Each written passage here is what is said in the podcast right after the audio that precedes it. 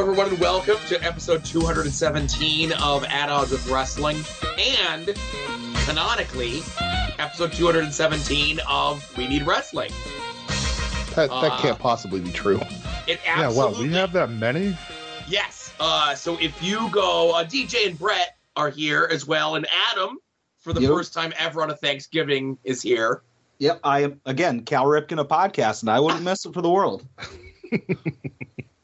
Uh, I, I just a follow up the last time that you made a Cal Ripken mention about uncons or consecutively it podcast things. Uh, Uh, apparently, that whole Kevin Costner thing with Cal Ripken was a rumor. Um, but um, I I still say it's true enough to be true. You know. Yeah. And uh, if I may, in honor of Brett and DJ, I just wanted to start the podcast off with this. It's a drinking show, boys. Oh, oh no. Uh oh. no, I'm not. Uh, listen, uh, something may have happened on the show a few months ago that I'm not going to say s- scared me off of drinking, but unrelated. I haven't had a drink since. You Oh. know? Well, I only have a six pack here, but like if if I need it, I can go back to the fridge and get more. But Gotcha. we'll see what happens. Uh, but yes, so if if uh, DJ and Brett, if you go and look at the RSS feed, the only way that you should get a podcast, and look at the total episode numbers of Wednesday Night War and this show together, this is episode 217. Even though you guys started a week after us, I Hmm. think we missed a week in there somewhere. Interesting. Yeah. Yeah, but we were doing a probably lot of like, like, we used to do episodes for every pay per view and all that sort of stuff too. So Yeah, yeah. Well, again, I was just going by episode, you know, Okay. In num, you know, number order, man. I'll But, take uh, it. Yeah, accept it. You guys have been at this as just as long as we have, if not longer. That's true. Uh, so really quick, uh, Joe, uh, can I curse on here? Ah, you son of a bitch! I was I was waiting for it. Everyone else can except you. Okay. It's good to see that Dude has the uh, the list that I sent him. That's always in my notes every time because I know how much Joe likes it. I was gonna say, do I have the list here? It's been a while since I had to go over it on the other show. Hmm. As I'm just scrolling through, yeah, there's the, there's the full. Oh my god, I haven't done it on. It's almost been it's almost been like 180 episodes since I brought it up on uh After Dark. You know, Oh, Man, some of those got to go. That's just too long of a list. and that's uh, that's here. Crap, One, they didn't two, three, four, They didn't even five, fit on the screen. 9, 10, 11, 12, 13, 14, 15, 16, 17, 18, 19, 20, 21, 22, 23, 24, 25, 26, 27, 28, 29 items. Oh, you got to get Uh, one more. I take it back. Yeah, let, let's aim for a thirtieth by the end of I- this. I begrudgingly am going to take Anchor FM off the list. Um, just because uh, m- mutual friends have podcasts on Anchor FM, and when I shit talked their shows privately being on Anchor FM, uh, information got stooged back to them, and I had to explain myself, which is them being outed for getting information stooged to them and stooging that they don't listen to my podcasts. So, you know.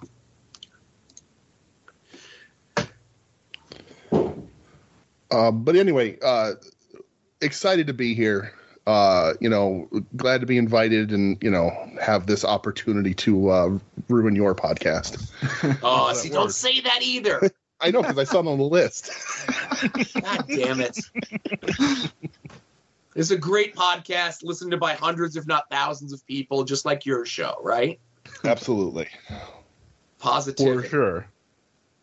Well, listen, I'm happy to have DJ and Brett here for this, for many reasons, but this being the number one reason.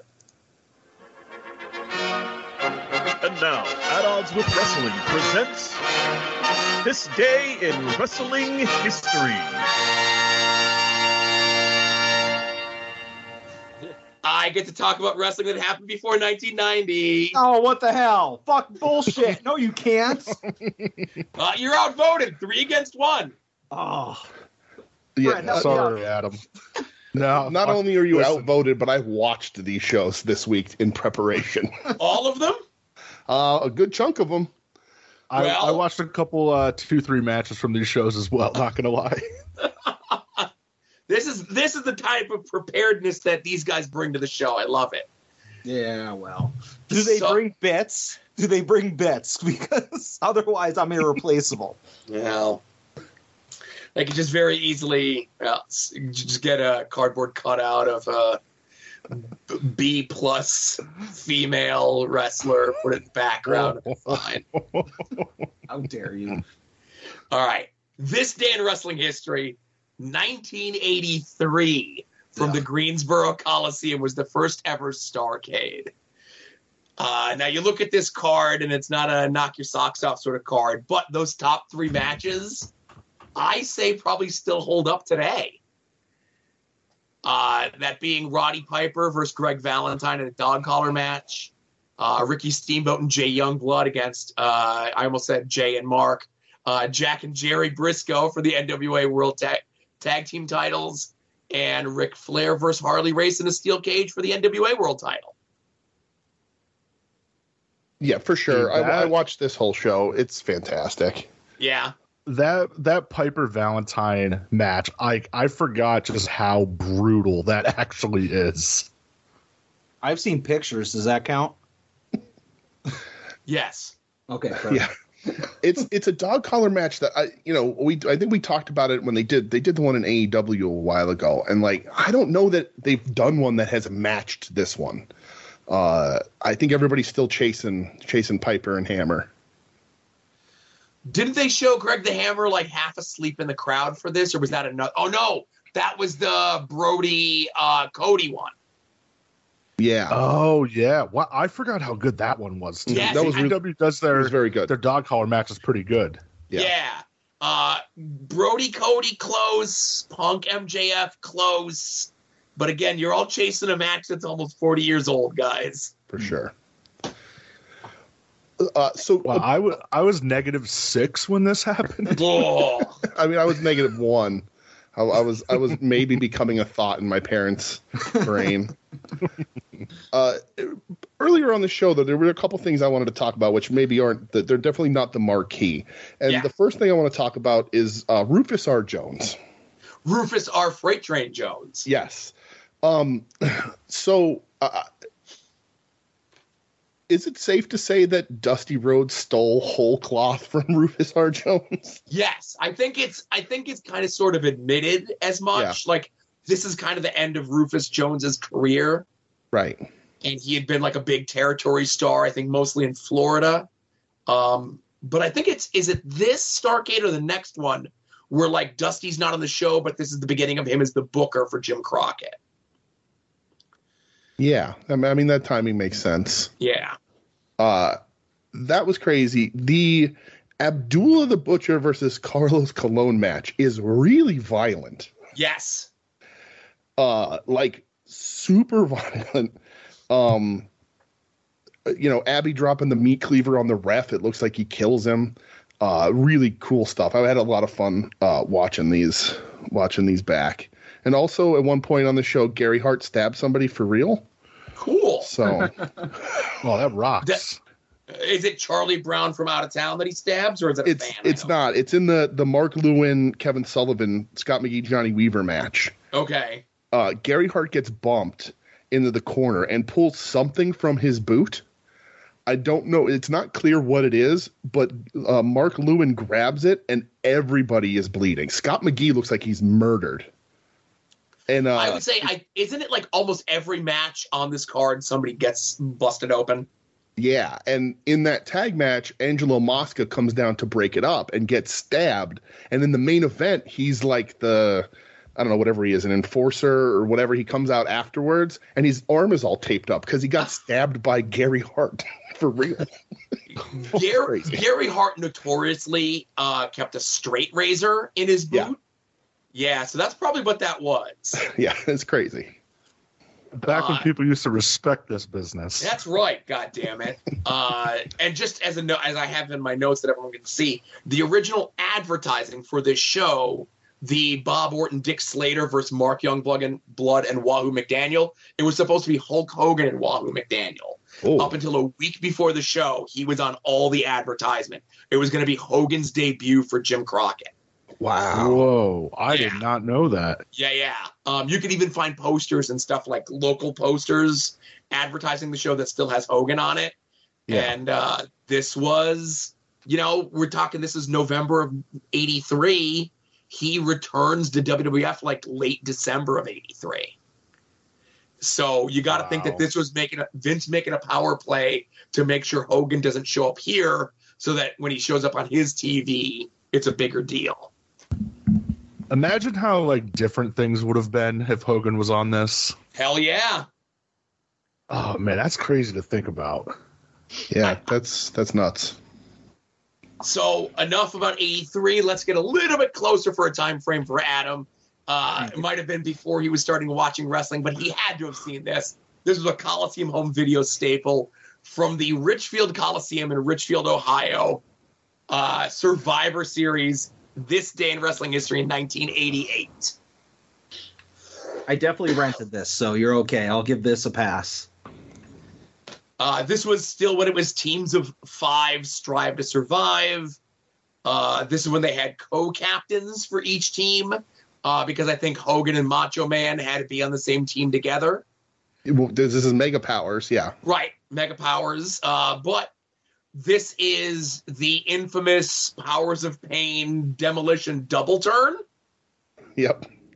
uh, Yeah. where Mr. Fuji, who is managing the tag team champions at the time, decides to turn on them and take up with a much lesser team that just came into the territory three months earlier. And Fuji's reason for doing so in kayfabe was they weren't listening to me anymore. Well, and this is the last match the Bulldogs have before Yeah. the Rougeau incident. Um, no, okay, so the Rougeau incident has already happened. Oh, right, because Dynamite's missing teeth in this match. Yes. Yeah. And right. Dynamite looks like shit in this Yeah. match. Yeah. He's got like a shitty mustache. He's like 60 pounds lighter. He looks like he's ready to do commentary for a low rent MMA promotion out of Florida. Yee. But another thing Hey is like now, there's some there's some real fucked up teams on this, and uh, I love look looking at what the original advertisement was. Like in the opening match, it's like Warrior, Beefcake, Sam Houston, Blue Blazer, and Jim Brunzell. Jim Brunzell replacing Don Muraco, who had just been fired like literally a week before. And then the other babyface team, Duggan, um, Jake the Snake, Ken Patera, Tito Santana. It was originally supposed to be JYD. JYD uh, got fired, gets replaced by B. Brian Blair, who quits, and then is replaced by Scott Casey, of all people. The legend, Scott Casey. Ho- household name of Scott Casey. Right. Uh, but this is a, definitely a fun show. Uh, this is the beginning of the build to the Mega Power. Like this is the the uh, official beginning of the build to the Mega Powers exploding. Yeah, it's not until what three months after or so. Is that how Donovan works? Right. There's the Something bit that? where they have Yeah. the post match celebration, and Hogan like Hogan goes to just steady Liz, right? Right. And Macho reacts. And like, but they don't focus on it. He's just there. You see Macho get a look on his face, and then they don't hit it for like another like. Th- then they have the bit in the Rumble in '89, and then they have the the main event where Hogan takes Liz to the back after uh, Randy gets to- thrown over the top rope and lands on him. Yeah, not to defend Hulk Hogan, but who among us hasn't had to go and steady somebody from falling down? You know, I think that's a noble, a noble gesture. Of course, you would side with the Hulkster. In this one scenario, yes. You know, I sent a clip to Brett uh, a few days ago, uh, and the famous one I think of Macho on Arsenio Hall, where he's like, you know, talks about being emotional and everything. This was a clip, and I don't know if it's from this era, but it, it's it's got to be close. It's Arsenio Hall show with Slick and Akeem. Yeah, it's And- quite the segment. It's wild because Akeem explains who he is in character, and to Arsenio in in front of Arsenio's fan base. yes, and Arsenio has questions. and Slick like cuts him off and just like completely confirms everything about Akeem. And then Akeem's like, "You heard what Slick said. You're not going to talk. You're not going to say he's a liar." And Arsenio just drops it. That was back in the day where if you were uh, like a, a talk show host, though, you'd get your ass beat on national TV if you questioned That- anything about kayfabe. You know? And also, coincidentally, uh, Rufus R. Jones, Slick's dad, Oh, that's right. I forgot about that. How's that for Kismet? right? Um, so just another. So uh, Adam mentioned this. So 84, 85, if you were a talk show host, you'd get your ass beat. 88, 89, I think you were okay. I think Arsenio was a fan, and WWE would typically come on.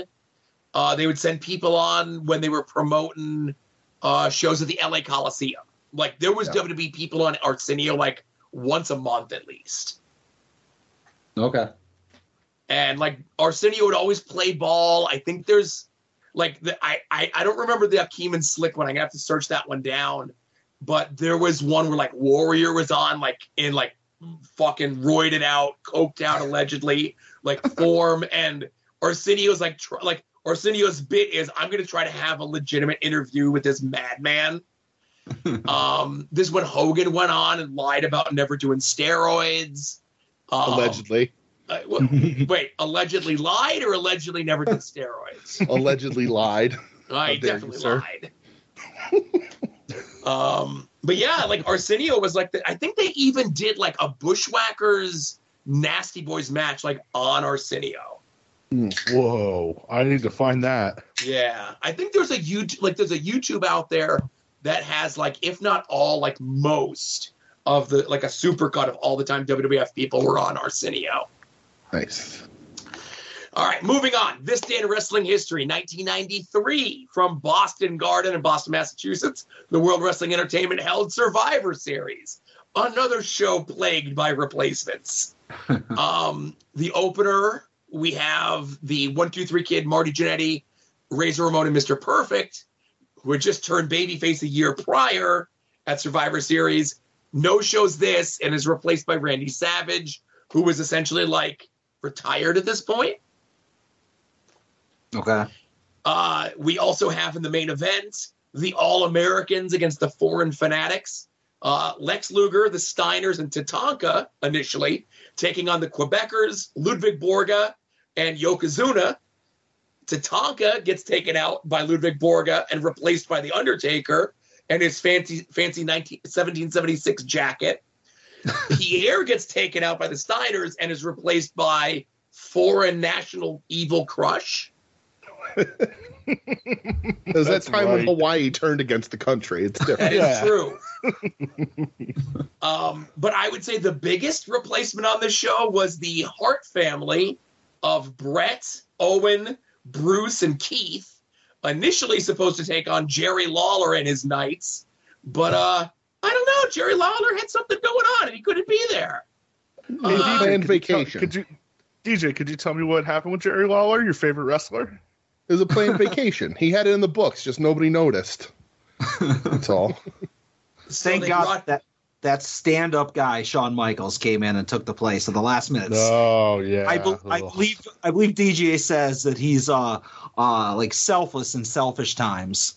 Yeah, that's uh, Shawn Michaels. That's who I'm talking about, for sure. This this might be the one time where he was. Yeah, because he was currently on suspension, allegedly doing steroids. Maybe WWE was a little bit more strict when it came to pot. Maybe Shawn was being difficult, What? and uh, they brought him back as still Intercontinental Champion. So that like built to the WrestleMania thing with him and Razor. They filmed the skit with Shawn and Rio Rogers going to the Hart family uh, household with people in old people masks pretending to be Stu and Helen. uh, this match sucks out loud. It's over 30 minutes long, but Bobby Heenan and Ray Combs of Family Feud on commentary are fantastic. So I, I I pose a question to the group. Um, what kind of a name is Bruce? you had nine months to think of it, and that's all you got. dude, Bobby Heenan is just like a masterclass in professional wrestling on this. Just the burials, like I still quote, I we still quote it to this day. Uh, just you know, oh look, there's a picture of Helen on the back of Stu's jacket. Um, I, I, oh, Stu waxed another jacket from the merch stand. Uh, Helen, I'm damp. Hey, Stu, wake up! but this, like I said, I, I, I gotta think whatever the issue with the Hart's family, the Hart, the Hart family is. I gotta think that uh, Bobby saying that about what kind of name is Bruce is a rib on my sweet Brucey. It's gotta be. Dude, We so just watched was- this I was match. reading- Oh, sorry. yeah, Brett, yeah, w- yeah. Uh, I was reading like a little thing about this match because I'm obsessed with this match just because of the commentary, and uh, of course the Bruce was loose that night, and Bruce was just uh, in the back trying to plan spots to get his shine to the point where both Bret and Shawn had to be like, Bruce, shut the fuck up. This is not about you. we just watched this not that long ago, uh, just for fun because I, I, I don't want to say it's a good match. I know Joe, you said it was terrible. Uh, I don't think it's that bad. I think Shawn tries. I think Hitman and Owen really carry their own. Bruce tries to involve himself in everything, um, but it's a hilarious match. Uh, but also notably, and you're talking about the like sub ins here. According to Terry Funk, he was supposed to be one of the knights. That's right. And he was also, according to Terry Funk, he was also offered Pat Patterson's job, run being head booker of the Yes. WWF. I believe, But he there's no leaves reason the for me company. not to believe Terry Funk when he says Right. I believe everything Terry Funk has ever said. Uh, so one of the nights, I don't know what, maybe he would have been replacing uh, allegedly uh, Barry Horowitz. I don't know, or Hammer, because one of them is very clearly Greg the Hammer Valentine. Right. You can't hide. You can't hide that. Um, but the match isn't great. But Heenan does such a good job that it is engaging throughout. It's insane. So one of my favorite lines of the match of Ray Combs, he calls a knife edge chop a weenie slap. Just so fucking awkward. And the Heavenly Bodies Rock and Roll Express match is really good, uh, but the crowd does not give a shit for it. Uh, and, shame. and in a weird bit of trivia, uh, there was a Heavenly Bodies Rock and Roll Express match for the Smoky Mountain Tag Team titles on Super Brawl in February of '93. So, like, how crazy is that that both companies were working with Smoky Mountain Wrestling at different points in 1993? If I was booking my show, I'd also want Gigolo Jimmy Del Rey on it too, so I, I could get that. All right. So uh, this one will be a quick hitter. This day in wrestling history, 1996, from the Norfolk Scope in beautiful Norfolk, Virginia. World Championship Wrestling held World War III on pay per view. Uh, a ho hum early NWO card where the World War III uh, Battle Royal was won by the Giant. But I have up here a list of all the luminaries that were in the 60 man Battle Royal. I was gonna say everyone tag yourself. I'm I was gonna say I'm Joe Gomez just because. Uh, dibs on Kevin Nash. No. Uh, I don't know who Jack Boot is, but I want to be him. Jack Boot is a random gimmick for uh, Sergeant Buddy Lee Parker, Oh, aka perfect. Sarge. Yeah, yeah. All right. Oh, J- Jeff Jarrett's in there. Joe, why don't you get him? You got to go with someone goofy. You can't go with one of the stars. Nah, see, nah, I disagree. Yeah, I'll, I'll be I'll be one half of my uh, most underrated tag team. I'll be Kenny Kaos. now, see, I was gonna go. I was gonna say you were gonna pick Robbie Rage, but all right. Ah, damn it! but like, you, you, where the hell was he on the list? I was just looking at his stupid name there. Like Galaxy gets a uh, like a pay per view payoff, which is ridiculous. And where the hell was his name? I know it was in here somewhere. Uh, Johnny Rumble. Where's Rumble? What the hell? Tony Rumble. Tony, Tony Rumble, Rumble. fucking the Boston bad boy Tony Rumble gets a WCW payday. He was a fucking like Boston Indies manager. And I, I what what the hell did he deal cut to get a pay-per-view payday from this, you know? Uh sadly no uh El Dandy in here. Uh but Damn. again, Yeah, it is what it is. Uh, the opener on that show, though, the Rey versus Ultimo for the J Crown is fantastic. Uh, Wait a minute. You mean to tell yeah. me that 1996 Rey Mysterio had a good match and Ultimo Dragon had a good match Oh, and they were yes. together and it was a really good match? Absolutely. This is it's it's Rey in the Spider-Man gear. It's Ultima Ultimate, sorry, in the pink, the all pink gear. Uh, and Ultima wins with a, a slingshot power bomb, which then, however many years later, I'm bad at math. Uh, the one FTR steals. So Oh, That Dean Malenko Psicosis match for the cruiserweight title uh, rocks too. By the way, it's true. so this era of World Championship Wrestling, you're saying that the undercard cruiserweight TV title matches were really good and everything else kind of sucked in ring? That's. I mean, I'm not saying it directly, but I'm saying it. Do you So mean did, did the That's- Giant drag uh, Jeff Jarrett to a good match? how dare how you? dare you? Double J was always having good matches, except when he wasn't, which we'll get to in a year. Um, but are you telling me that Chris Jericho, managed by Teddy Long, uh, beat in, in a match with Nick Patrick, where Jericho has one hand tied behind his back, wasn't a good match? It, it wasn't. I- I will tell you though, when I was watching this, that uh, friend of the show, Michelle, uh, could not identify 1996 Chris Jericho Really? versus current. I'm like, look at the TV, and she's like, I don't know who that is, and I was like, yes, you do. So He he he doesn't look that different, does he? I don't know. It's the She tattoos that throw you off. Hmm. It's the chest definition. oh my goodness. Poor, poor Jericho. He tries. All right. Last but not least, 1997, this day in wrestling history, head to head, Monday Night Raw, Monday Nitro, uh, over on Nitros from Saginaw, Michigan. It's the All Raven show, everybody. Who cares that it's the Giant versus Hollywood Hogan for the title on top? This is the official debut of them saying Ravens rules. This is the official debut of Riggs as a heel after just a week prior. He was a babyface wearing an eye patch. Now he's a heel wearing an eye patch with raven and also the debut of lodi. A huge turning point in the monday night war all three of these moments. Uh, I watched both of these shows. oh my goodness. Any any thoughts any feelings on the night on the nitro that i'm overlooking? Um, no, uh, you know, there, I don't think uh, there.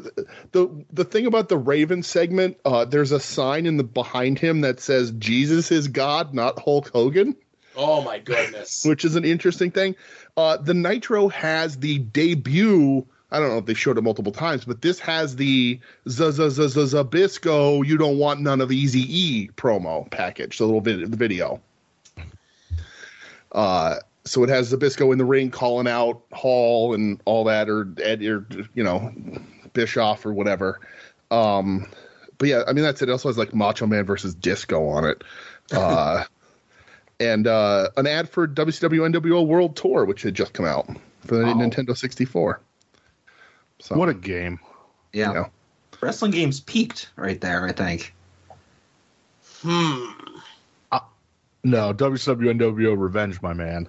Yeah, for sure. Mm. Revenge was better. All right. Is that also on the 64? Yes. Yep. Oh, okay, I- I'm fine with that. If you're gonna try to pull some like PlayStation shit, no, N64 No. wrestling games, those were the jam. Yeah. Revenge had a create a character. Okay, yep. Yeah. Plus, Um, Raven so was I- on the cover. Yeah. Some, somebody somebody pointed out when they changed the cover of the AEW game and now Sting is predominantly featured on it. And they Mhm. said that this is like the sixth time that Sting has been on the cover of a video game. Um, but the highest, even though he like the one WCW game that he wasn't on the cover of, which was um NWO WCW Revenge that has Raven on it is the best selling WCW video game of all time. And that's absolutely because of Raven. Which is the game that Larry Zbyszko wouldn't sign for uh, Mr. Tim? I think it was Revenge. I'm pretty Mm. sure.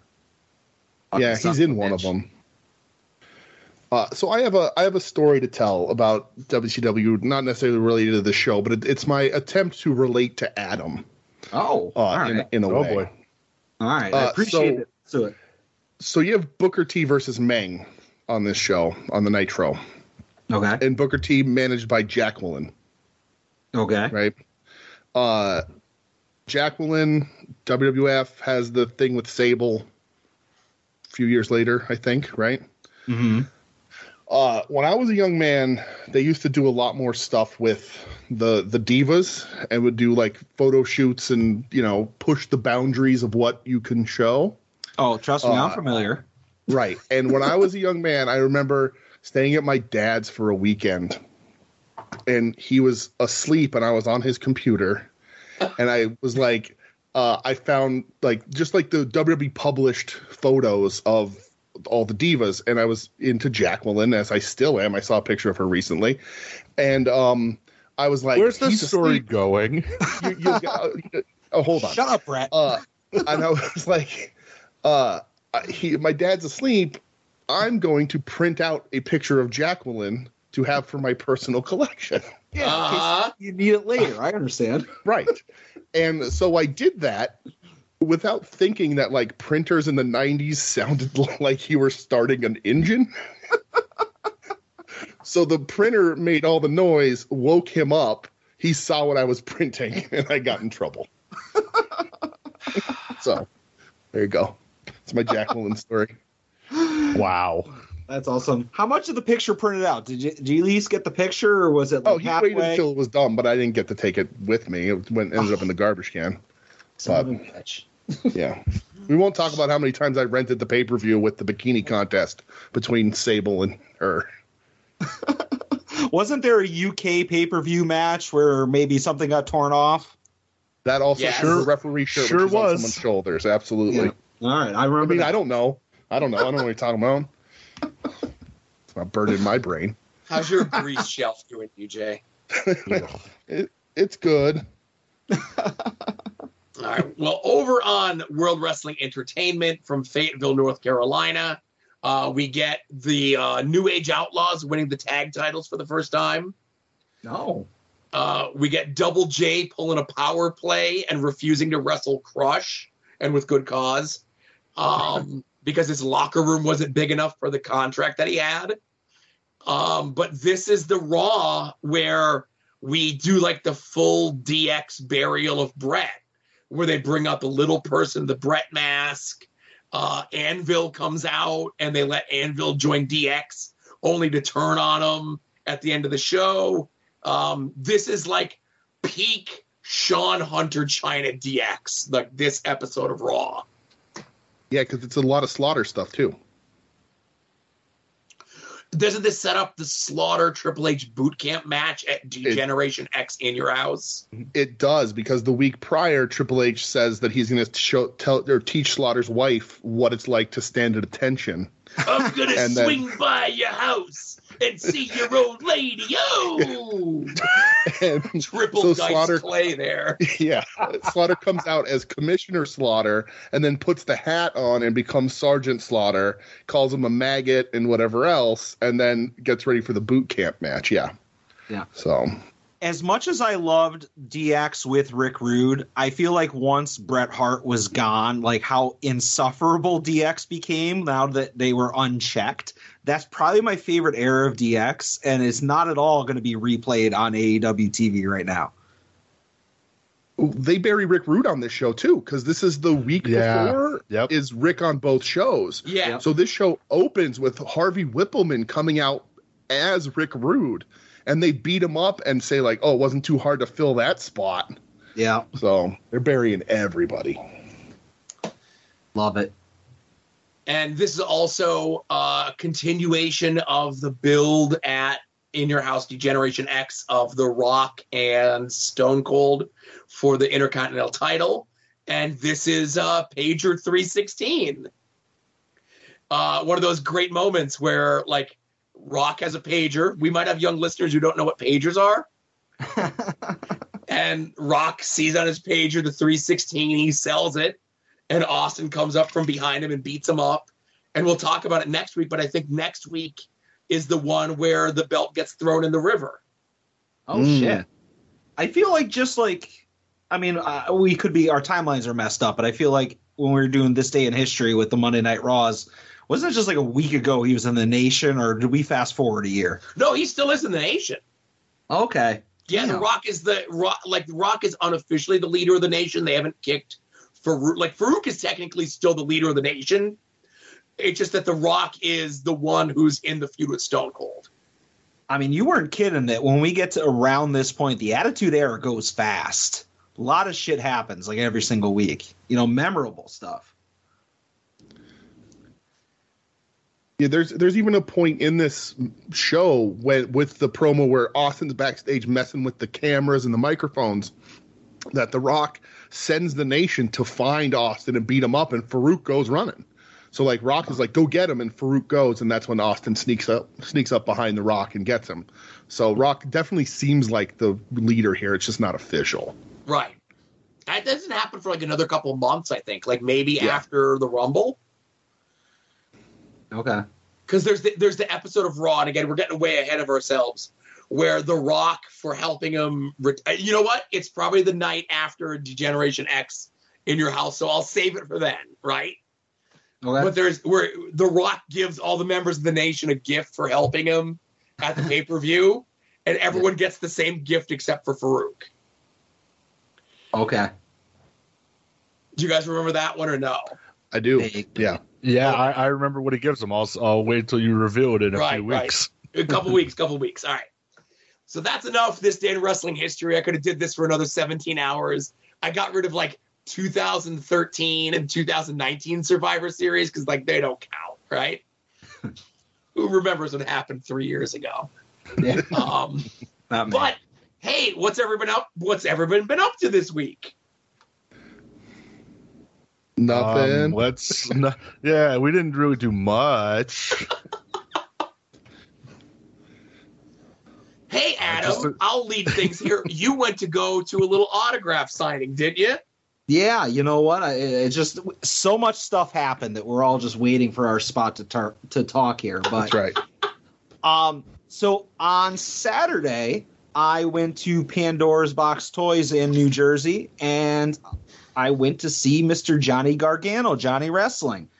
And uh, I'll, I'll just say, uh, my experience with Pandora's Box Toys is limited to just going there to shop.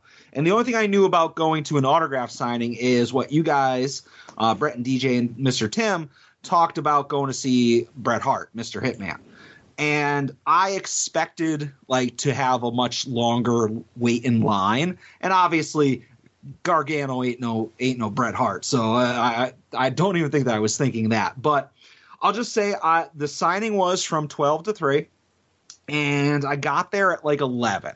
Just because it was fucking freezing out. So uh, I was like, I don't want to stand in line too long. But when I got there at 11, there's maybe like 10, 15 people in line so it wasn't bad. So I just sat in my car for about a half an hour, uh, jumped in the uh, the line at about uh, eleven thirty ish, eleven forty, and it took about I would say about 15, 20 minutes after the signing started for me to get inside.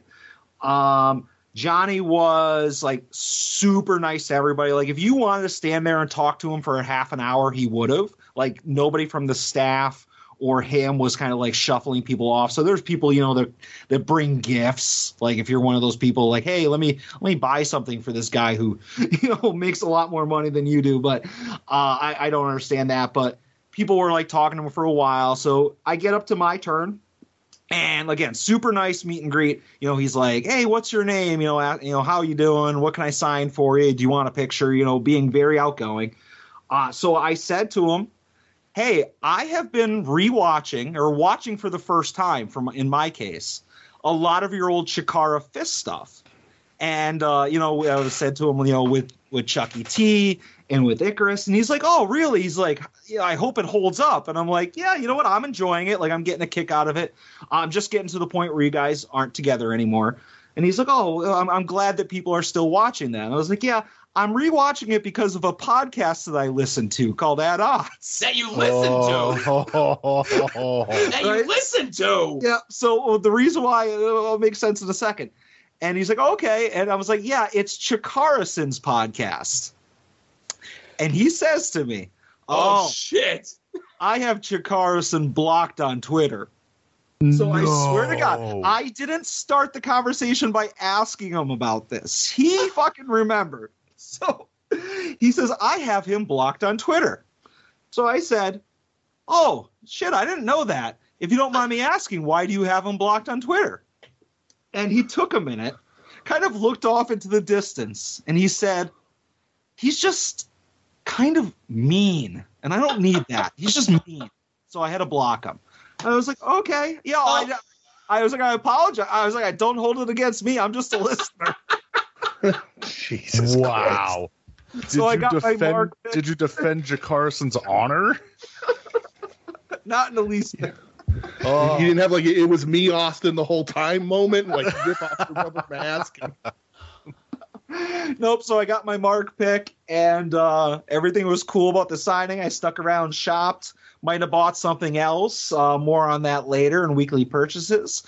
Um, but I had him sign a figure. I got my signed Major Bendy, the exclusive one to Pandora's box, and I left. And uh, uh, like I said, as far as my experience, it was super cool. He was a super nice guy. Uh, very, very, very tiny. Uh, you know, like you could pick him up and put him in your pocket. Uh, but I just thought it was cool that I all I did was mention the Chikarson name, and uh, it was like he was getting flashbacks of Nam. You know? listen, But- that name carries a, that name carries a lot of weight.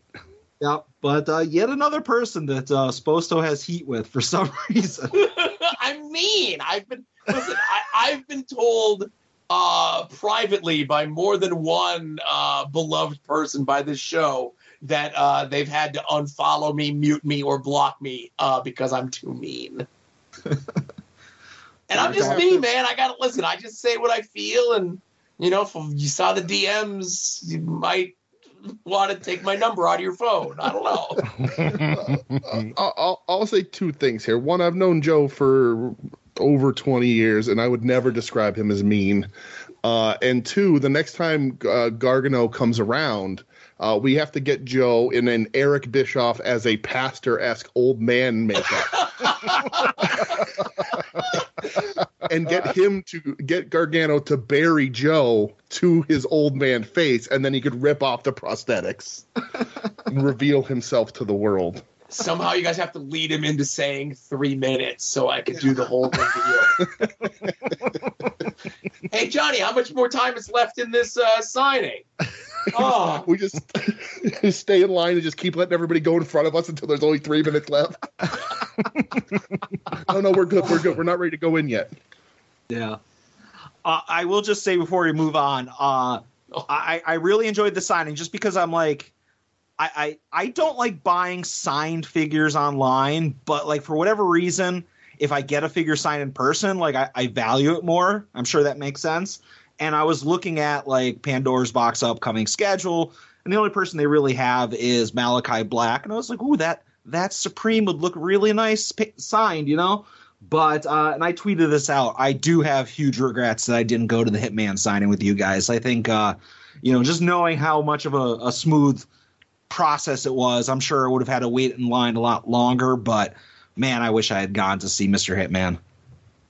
When's that Malachi Black thing? Uh, sometime in December. Hmm. Let's talk, pal. All right, cool. make sure your laces are the right color on your shoes so he gets the message. Oh, Jesus. Do you know about that? I have no idea. what Uh huh. What toward toward the end of his World Wrestling Entertainment run, and they were building up. It was going to be a program with him and Big E. There was discussion in the, in the promos that there was certain lighting that was going to be used and certain colored laces that were going to be in his boots that were going to be part of this big long epic storyline that explained why these colors were used. and I could imagine him pitching that to Vince, and Vince just being like, "God damn, pal, you're fired." I still didn't want to. You're out. Take your colored laces and go. I don't know. I, I like Aleister Black slash Malachi Black lore. I'm a fan. Nah. Maybe more on that as we go on the show. Oh boy. so how about you boys? What have you guys been up to? Well, Uh, uh, Brett, go let's ahead. see. Yeah, I'll let you lead. Yeah. Um. So this past Friday night, um, we got to go to AEW Rampage at the Prudential Center in beautiful Newark, New Jersey. Um, because uh, I mean, we had the tickets anyway, but as I said to to both of you boys while we were wolfing down chicken fingers in the arena, um, even if uh, we didn't have tickets and the Jun Akiyama tag match got announced, I would have said, "Hey guys, you want to go?" Uh, so that was night one where, holy shit, we got to see Jun Akiyama. That's insane to me. Yeah, It's- it's still uh, Pretty a crazy. pretty big deal. Now I Yeah, wasn't there, but you're you're bearing the best match on the show, which was on Dark. But you know, I'll allow you guys to to think that Jun Akiyama wrestling was the best thing when clearly Tay Conti versus Skye Blue was on that show. Pay some respect. Adam, as soon as the match graphic popped up like on their Tron or whatever, I was like, "Oh God!" I go, Adam somewhere just felt like he's getting a stinging pain in his neck for some reason. in his neck. Um, yes, neck. Yeah. Well, at least I have made no up for it recollection of that. What was that? I said I have no recollection of that match. It happened. Plus, seeing Athena murder Aubrey Edwards was pretty sick. Uh, yeah, it was a really good time though. We've been on a bit of a, a travel uh, tear lately. You know, uh, Joe and I uh, supposed to be Brett, but life gets in the way. Uh, to a dynamite in Philly like two months ago, whenever that was. Yep, September twenty eighth. uh, and then uh, Rampage in AC, uh, an LVAC in there that may or may not have uh, gotten Michelle COVID allegedly, uh, and then uh, a Raw, now this. Uh, we've been doing a lot of a lot of wrestling traveling, but uh, it's been it's been really great, and uh, AEW puts on a, a pretty pretty good show, pretty pretty good. Yeah, um, you know, because then the, to our, you know, not I'd say surprise, but like we assumed it. Like, hey, you can't be bringing Akiyama over for one match. Uh, you know, they do the little deal after the Rampage match, and it's official for the next night at Full Gear. Eddie Kingston versus Jun Akiyama one on one. Um, you know, we're all freaking out while when it's announced, and because we got to go to Full Gear the next night, Mr. DJ's first pay per view ever. First pay-per-view Oh, ever. Uh, I want to say about that tag match. So one, I thought they did a really good job at this, and we weren't guaranteed a singles match, right? Uh, you kind of felt it was happening. Akiyama's in there on a Wednesday. He's getting taking the Cinnabon. Uh, he's all over the place. Um, but we kind of we were hoping, but you know, didn't want to didn't want to put any like weight into it just so we weren't disappointed, right? Uh, but they did a really great thing in this tag match. I love that tag match because like they don't quite let Eddie and Akiyama touch, right? Eddie's mean mugging them. They do like the pin breakups and like a little interaction here and there, but they worked it really well where it just happened to be that at every turn, Akiyama and Eddie weren't in the ring together until the very end when they were. Uh, I think that was really, really well done. And then sort of just teased and teased and teased until afterwards when Eddie got on the microphone and was like, I'm not MJF, but get out here, Tony Khan. I want this singles match. And then they they they announce it. Tony Khan comes out, very awkwardly announces that the match is happening. Uh, and then after Rampage ends, uh, Eddie's on the microphone saying that Tony Khan doesn't let him talk after shows anymore because he curses too much, and then continues to curse for 20 minutes. That's so, and you know, obviously the weekend was great. The Friday and Saturday shows were fantastic to be there. Um, you know, we were and, until the end of Saturday night, we were in a pretty good section. Um, and Brett can Ugh. extrapolate on that if he wants Woof. to. Um, but it was awesome to be there on the Friday to see Eddie do the show closing, like send everyone home happy thing that he was doing for a while um, last summer, right? Where he was the one that kind of sent everyone home. And then, of course, he kind of does a truncated version of it to wrap up zero hour on the pay per view. He beats Akiyama, which is just fucking crazy to think about, Crazy. right? Yeah. Um, and then just like the emotion that match had, I have no problem saying it. I said it publicly, I said it privately, I say it here. I cried three times during that match. Just tears of joy to seeing this happen, and then Eddie gets to cut the pro like the hard sell to like close out that to get everyone to order the pay per view. And Eddie's such a convincing guy. I wouldn't be surprised if a couple of fans that were there in attendance didn't pull up on their phone the FITE TV app and order the pay per view just because Eddie Kingston told them to. Yeah, and I'll just say I watched it obviously at home, and I was watching it with a couple casuals who weren't necessarily Eddie Kingston fans, and like his promo before his match with Jun, where he pretty much was speechless. Like he couldn't get the words out of like how excited he was and how like fired up. And he just kind of seemed like he was on the verge of either crying or getting mad or whatever. Uh like that promo like mo- like shook a bunch of people in the room who had no investment with Eddie Kingston, and uh, like that was amazing. And I, I have goosebumps thinking of that promo. And like you mentioned, him selling the pay per view before they went off the air and went to the main show, uh, that went over huge with a bunch of people that just didn't know Eddie Kingston from a hole in the wall. That match Yeah. got me twice. It, it, it was after the match where they're both down in the ring, like doing the uh, like bowing to each other on their knees, and Eddie's crying. That got me. Um, and then when during the post match promo where Eddie was like, you know, like Baba and Misawa and Ricky Doze, like I just I hope I did you proud. I was like, you son of a bitch, you! How, how dare you make me cry? yeah, I mean, so uh, I'll, I, I just realized some people listen to to at odds may not know my history necessarily, but like I, uh, uh, much like Eddie, I, I I I always sort of taken aback by this, but like. uh, All Japan in the 90s is my absolute favorite wrestling of all time. I think it's untouchable as far as in ring professional wrestling. And Akiyama says the fifth pillar. You know, there's the four pillars. He's came on a little afterwards. Um, he's the only one still active. Uh, you know, he's 53 years old. Um, so just the opportunity to see this guy that I used to see tape trading, right, in in the very late 90s, early 2000s, is it was such a remarkable experience for me um, that like I was like near tears just the entire time just be just of him coming out. Just the fact that like this guy who i idolized who mixed it up with all of my the best wrestlers of an era uh some of the best wrestlers of all time you know i i, I didn't get to see kenta kobashi when he was in ring of honor.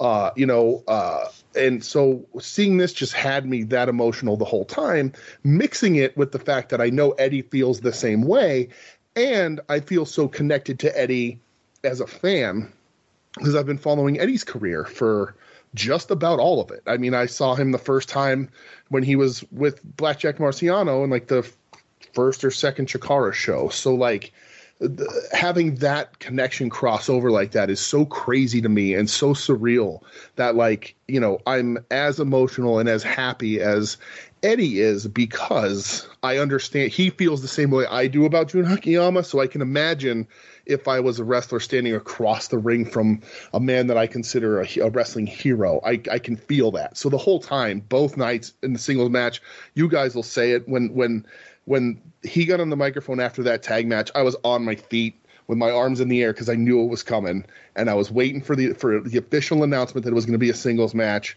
I screamed, cried, and then we got the singles match, and it was just the same thing all over again. It was so good. The match was great. You know, Eddie beating Jun is wild to me. It makes complete sense. Um, but like that's that's a huge thing, and you know, and, and when Eddie cries, I cry. Uh, I just, you know, I think like a lot of people do, and like Adam was just saying, Eddie has that ability because he's so real. It's not a character necessarily. It amped up a little bit, um, but you know, it's not like a. Yeah, I, I, I'll, I don't want to bury the kid, but like MJF, I think is clearly playing a character on TV who's playing a character on TV. Eddie seems so much more real, so he makes that connection. Uh, so it's just it's I just fall into that emotion and that sort of surreal wrestling world so much easier with him. Uh, you know, similar to this is high praise, and I don't care uh, what anybody says. I, I agree. I, I believe this with my whole heart. Eddie promos when he's like that are so similar to the Dusty Rhodes "My hand reaching out, touching your hand." Uh, that like I just can't help but get emotional about it. I I agree with everything you said. Uh, I'll I'll make the joke, uh, kind of expanding on what somebody else said online about how Eddie comes across as a real person because you know whether you know him or not, you've had brief interactions with him. You know that's who he really is, just kind of turned up a whole bunch, um, and you could feel that whether you've never met Eddie in your entire life or you've met him before at a signing or a fan interaction or whatever it is, you know that's him just turned up. Where uh, MJF, you know, whatever your opinion of him is, there's an episode of 30 Rock where Jenna Maroney's character says that she should be up for an Emmy for constantly living her life theatrically. and that's kind of like how MJF is. He's always on, and you could tell that he's always on. And I wish I could find the episode. I'm going to have to do some digging. There was an early episode of the AIW podcast where MJF was on, and he was like himself. And it was really weird at the time, but I can't imagine what it would be like in 2022 to listen to an out of character MJF promo, you know, recorded year like interview years ago. Mhm. And it just reeks as phony. Everything that he does comes across as someone pretending to be a wrestler. And listen, he's great. He connects with a group of fans that love that sort of thing. But the problem is, it's so many fans that watch AEW and wrestling in general these days. There's a large percentage of them that only started watching wrestling three years ago when AEW became a thing, or whenever the Cody and the Bucks got together doing stuff in New Japan and Ring of Honor, or the Pipe Bomb promo. So there's huge sections of the wrestling audience that have only been watching professional wrestling for like the last like 11 years. So there's decades of stuff that they've just never seen and they've never experienced. And even if you didn't experience it, like we were talking about that Starcade show from before, and DJ was like, I was negative this, and Brett was, I was this, and I wasn't watching wrestling in 1983. But once I had the ability to rent that videotape from my local video store, I rented it, I taped it illegally, and I watched it all the time. I just wanted to consume old wrestling. And as I understand, MJF does too. He loves old wrestling. He consumes all of that stuff. He's a fan, but you don't get that from his character. You get from Eddie Kingston what he says what Jun Akiyama and the Pillars and All Japan and all this stuff mean to him. Whether you watch that stuff or not, you get it. You buy it, and you're right there with him. Yep. And I don't know if you want to keep. Oh, go ahead. Go ahead. No, all yours, Adam. Go ahead. No, I was just gonna say, like, if, if as far as the MJF thing, like, I, I if you want to keep talking about Eddie, by all means. But when it comes to MJF, we mentioned on at odds last week that regardless of what happens in that main event, and I think we all thought that MJF was going to win the title. The one thing that we were in agreement on is like, oh man, I hope it doesn't become a ha ha, I fooled you. I was bad all along. You know, you're stupid. You're a fat mark. And that's exactly what we got. Like, especially if you watch the presser afterwards. Like, it was like, oh man, any bit of development that we might have gotten in the MJF character over the last month was completely thrown out the window. Yeah, I I agree. Um, you know, watching that, yeah, that clip from the from the presser, and you know, like we were kind of talking, like, oh, is this going to be MJF maybe having like a tweener reign, kind of, and let's see how they pull this off. And then you watch that promo and you go, ah, it's just this, okay. Yeah, business as usual, but with Regal thrown in. You know? Yeah, maybe more on that later. Yeah, you know, I, I think there's merit to uh, uh, doing it like MJF does it in a way, not breaking character, staying, you know, staying in character at meet and greets and and going on podcasts and doing all that sort of stuff. Um, I just think tran- I think he's trying to reflect the the Harley races of the world, uh, you know, and and up through of of maintaining that character and you know don't drop your guard so so you don't let people know that that's not you.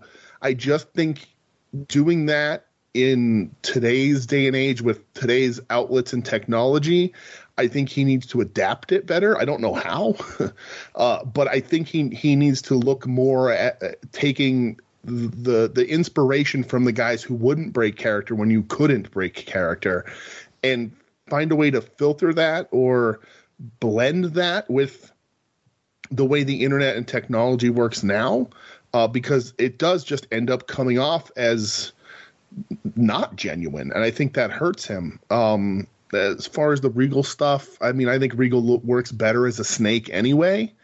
Um, I just, you know, the like to Adam's point, the ha ha, this was a trick the whole time is is a little uh, lame and uh, easy, a little too little too easy with the, you know writing it down on a piece of paper to then put it on TV. Um, yeah, whatever. And I, MJF I, will. Oh, go ahead, ahead. Adam. I was going to say I agree that Regal as a snake is definitely more fitting with his character, but I will miss him uh, basically flirting with Excalibur. Like if that's coming Uh, to a stop, I feel like you're ruining television. Agreed. I'll, I'll agree there. Yeah. Um, I was going to say MJF, he will be forgiven if he puts out a two hundred fifty thousand dollar bounty on Jon Moxley's head and screams, "Somebody take the damn money!" Yes. So, anything else from the pay per view, guys? You guys want to uh, talk about, discuss, or otherwise?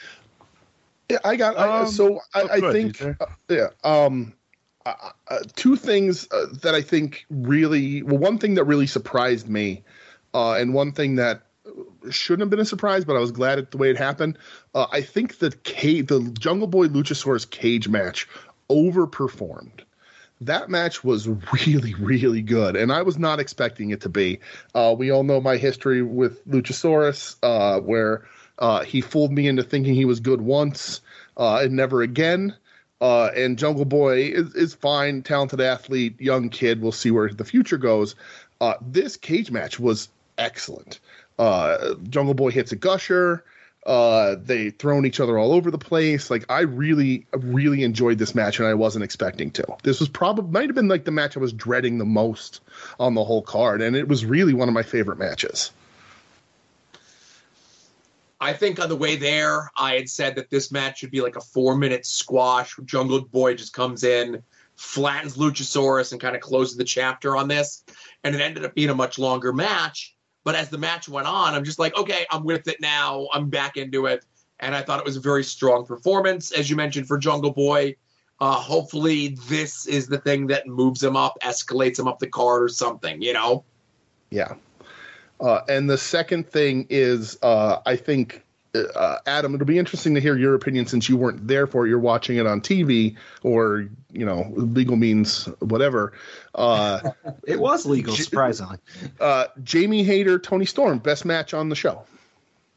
Uh I, I think it was definitely a very enjoyable match. I, I would put it in my top three. Um, the Ring of Honor title match I really enjoyed, and I did enjoy, sorry, the uh, Elites versus the Death Triangle. I think those were my top three favorite matches on the show.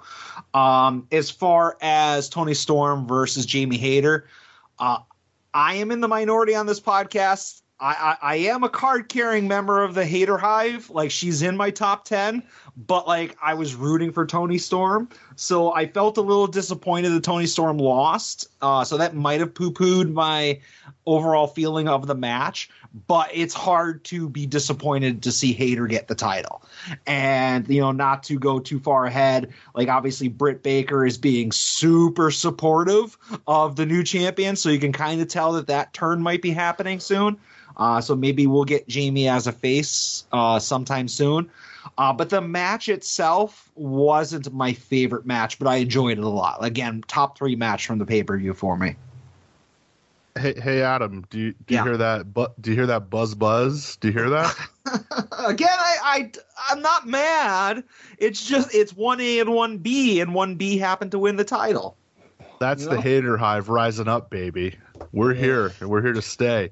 Uh, yeah, for real. That match, we, I think the three of us that were at the pay per view all thought that was amazing. Um, and I'll, I'll give you this with the elite versus death triangle match. Uh, two uh, out of the the six combatants involved, I fucking hate. Um, watching it live, it's not my type of wrestling that I like. Being in a live crowd that bites on every little thing, made it more like enjoyable. I'll say. Yeah. Yeah, I can It's a imagine much the- different experience. The live atmosphere, especially with your your typical non-Chicago AEW fans, probably eat up everything the elite does. And I'm a flippy kicky guy, and I, uh, you know, the Bucks never said nothing bad, bad about me, so uh, I went into it, you know, enjoying it a little bit more than you know the rest of us on the podcast. But I would probably say my favorite match of the night was the Ring of Honor title. It was a good match up until the finish. Eh. It's a hard thing. You jump over Claudio swinging somebody, spin around, and hit somebody with your elbow. Hey, You know what if I you would can't- do? If you You can't, what I if you do? can't do it, Yeah, not do it. It probably worked in rehearsals, you know? Uh huh. Sure. just just another AEW Jericho finish that you can't ever show again. I, you know what? That shit happens, and I get it. It's a bad finish, but I'm not going to hold that finish against the other 99% of the match that was really good. And Jericho's been busting his ass the last couple months, so I'm not gonna I'm not gonna throw him under the bus. he he definitely redeemed himself on Wednesday. How about that? He Nah, sure He did. sure did. uh, Brett, do you want to you want to talk about your buddy from the pay per view, or before we move on, do you want to you want to get Oh. into that? Yeah, uh, real quick. Uh, one of our favorite Twitter follows, uh, Twitter follows, I feel had a very similar live experience last night with people sitting behind him. Uh, if you know, you know. Um, yeah, dude. Like, I don't know if it's just me or I, I don't know, but this it's it's like the crowd know-it-alls, and this is where I wish Virtual Pros was still a, a podcast and they had their shame tournament. Um, yeah, it's just like the dude was relentless all night, just to like people behind him. Like I didn't say a word to the guy because I would have flipped out. But like you had three people that were sitting by us, like right behind us, the night before. Like they were awesome. They were so, like having so much fun at the Rampage show during Full Gear. It's like this guy just took them out of out of even having fun and I was like, "Oh my god, this sucks." Um, so cher- cherish good uh, people that you sit by when you're at a wrestling show because that, that's few and far between. I feel. Yeah, I'm with you, Brett. I get triggered by that shit all the time. Uh, that happened to us at Monday Night Raw a couple times, you know? And Yeah, and like I, like. oh, go ahead. mhm. No, no, go ahead. No, finish. I was just gonna say Joe did a good job. He was like, ah, I tuned him out. I was like, brother, I don't know how. yeah, I can't. It, it. I have the personality that I let shit get to me. I cannot like. I'll be at a movie theater, and if somebody's like crumpling a bag of chips, it fucking pisses me off. I'm I'm too I'm too high strung. Uh, but I will say, I completely forgot to mention this. I had a uh, a know it all in line at the Johnny Gargano thing, and I was gonna, I, I was gonna write some of them down, and I forgot to. But I two of them stick out. Uh, the one of them, and I'm going to start with this, is he again? This was just a guy who was near the front of the line, and he was just holding court with everybody in line, whether they wanted to hear it or not. Like I don't know if he was just like, "Oh, I'm I'm a wrestling expert, and you're you're not, so I'm going to just tell you stuff." Uh, but first and foremost, uh, he mentioned Liv Morgan, and that while other people find her attractive, he really doesn't because she's not his type. Uh, that Oh, was yelled God. relatively loudly. Uh, but my favorite was he said, I can't really get into the WWE because legitimate athletes like Logan Paul and uh, I forget the, the kicker's name that was a commentary guy. I'm forgetting his Pat, Pat- McAfee. Pat McAfee. Pat McAfee. Logan Paul and Pat McAfee being legitimate athletes would beat everybody a hundred times out of a hundred. So because WWE doesn't allow them to shine that way, he just can't get into it. And I was like, oh fucking can this guy please go inside now? I'll stand out here and freeze. But oh, I hate people, dude. But he was in line for a signing for a WWE superstar. Yeah, yeah. But he was actively saying that one of the things that keeps them from getting into WWE is that they don't acknowledge legitimate athletes like Logan Paul. I, I can only hope he said one of those things to Johnny Gargano. well, you know what? He was there was two lines. There was a VIP line. Like if you bought the Major Bendy, you were in the air quotes VIP line, which had like 300 people in it. And then there was the general admission line that had like 3 people in it. He was in the general admission. So he did have to wait until everybody else went in. Ah, Oh, but I would have liked to have seen that conversation. It was unfortunate too because at at the pay per view uh, for us to to step back there, the people in front of us were amazing. Uh, you know, they rampage. They were because we bought, bought bundle tickets, so we had the same seats both nights. So the people in front of us were like, "See you tomorrow! Can't wait! It's gonna be so much fun!" And we're like, "Yeah, can't wait to see you tomorrow! It's gonna be awesome!" You know, like Brett said, the people behind us were having so much fun, and like the lady was explaining everything because the the guys she was with, the two guys she was with, weren't up to necessarily to date with AEW, so she was and trying she to like and she was like an awesome super fan. yeah, Oh, she was talking about Japanese wrestling and the difference in the Wow. rings and like all this stuff and being like super nice and explaining and trying to relate people in AEW to people they would know and like stuff like that. And then that second night, that guy just drained the energy out of everyone like there and behind him, like just and like he would he would say something and then the other people would like cheer at something happening on the show and he would pause and when they were done cheering he would go as i was saying Oh. And was he saying this to like somebody that he was with, or was he trying to like talk to the whole I, thi- I think he They was were all by strangers. himself. i think it was by himself it was all strangers I mean, at, at what point did you consider turning around and being like, dude, shut the fuck up? Because that's what Uh, I it was was dur- it was during the main event. Uh, you know, it's Moxley and MJF, and this dude's just going on and on about CM Punk. I just wanted to be like, brother, we, we all get it. We know. Yeah.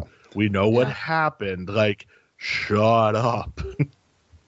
Well, that's I a just- perfect segue, I'd say. Uh, all right Oh, because Adam mentioned how much he loved the Elite versus the Lucha Brothers or Death Triangle match from the pay per view. Adam, how much did you love the one from TV this week? Uh, the match was fine, and I'll just say I do not like the idea of the best of seven. Uh, like I enjoyed the match, but I feel like less is more. And when they were like, "Oh, hey, it's a best of seven series over the next like six shows," and I'm like, "Well, it's absolutely going seven because that's what happens." Uh, so I was disappointed they went to the best of seven. As far as the match itself on on Dynamite, it wasn't as good as the pay per view match, but it had the outright spitting in the face of the Chicago crowd, which I really love because fucking Chicago AEW fans are insufferable. Uh, considering like all of them are pro wrestling tees employees. Um, but I I did not like the match as much, but I liked the mocking of Phil.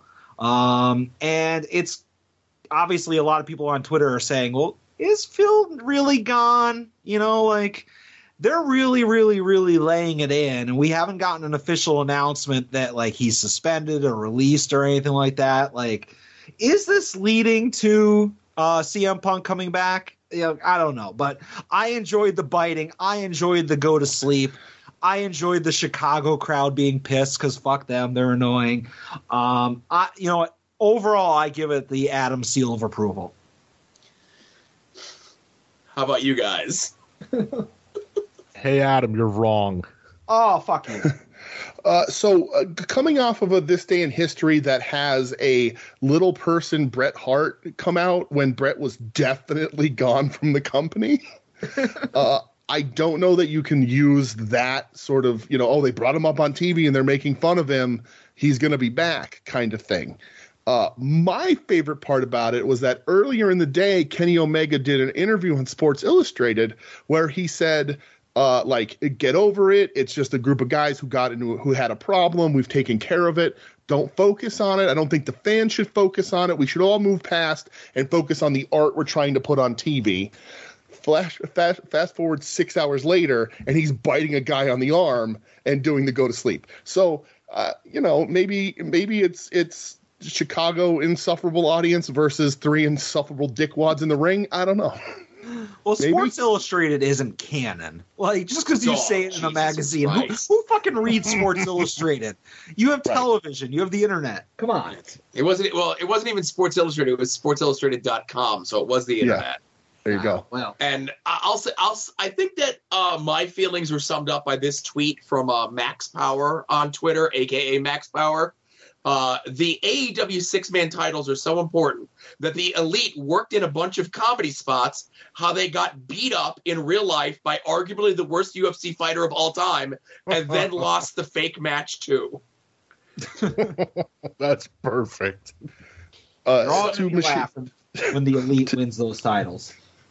uh, to Michelle's point, uh, uh, my wife Michelle, who was a guest on the show a couple weeks ago, our show, uh, her favorite thing about all of this is that a man got bit by a guy with a dog's name, while the dog with a man's name did nothing. so, Hey, hey, hey, Joe. What was your thoughts on the on the match and everything that these fun little boys did? I used to like Kenny Omega.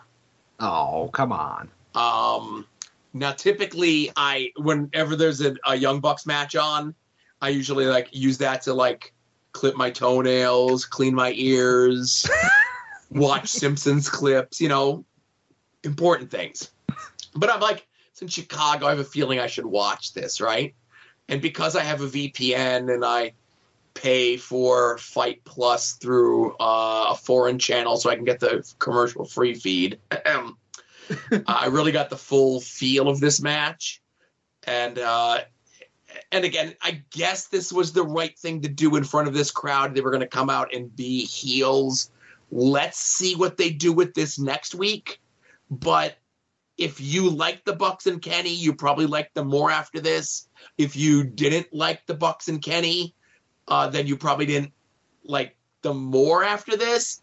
And this isn't a situation of like, well, I'm back on Team Punk now. No, no, Punk had his year. He's a piece of shit. He's done too. It's it's a battle amongst unlikable people. So I don't like anyone. I'm like, can't more of this time of them fucking around on TV be given to something or someone productive? Like, how awesome would it have been if there was an Eddie Kingston promo on instead of these guys fucking around, right?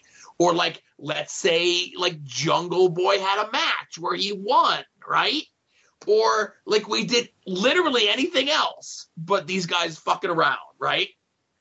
I, I agree with you with Eddie Kingston, but like I would never want to see a Jungle Boy match over a, a Kenny Omega match. I think that's just a joke. I'm So, sorry. so here, like I'm not here's doing where a I bit here. You know, here's like where yeah here's where i fall with that adam like i i'm i love kenny omega. I think he's he's fucking phenomenal. I hate the young bucks with a passion. And when he gets around these two dweebs like i feel like it just bleeds off onto him and it makes me not like him.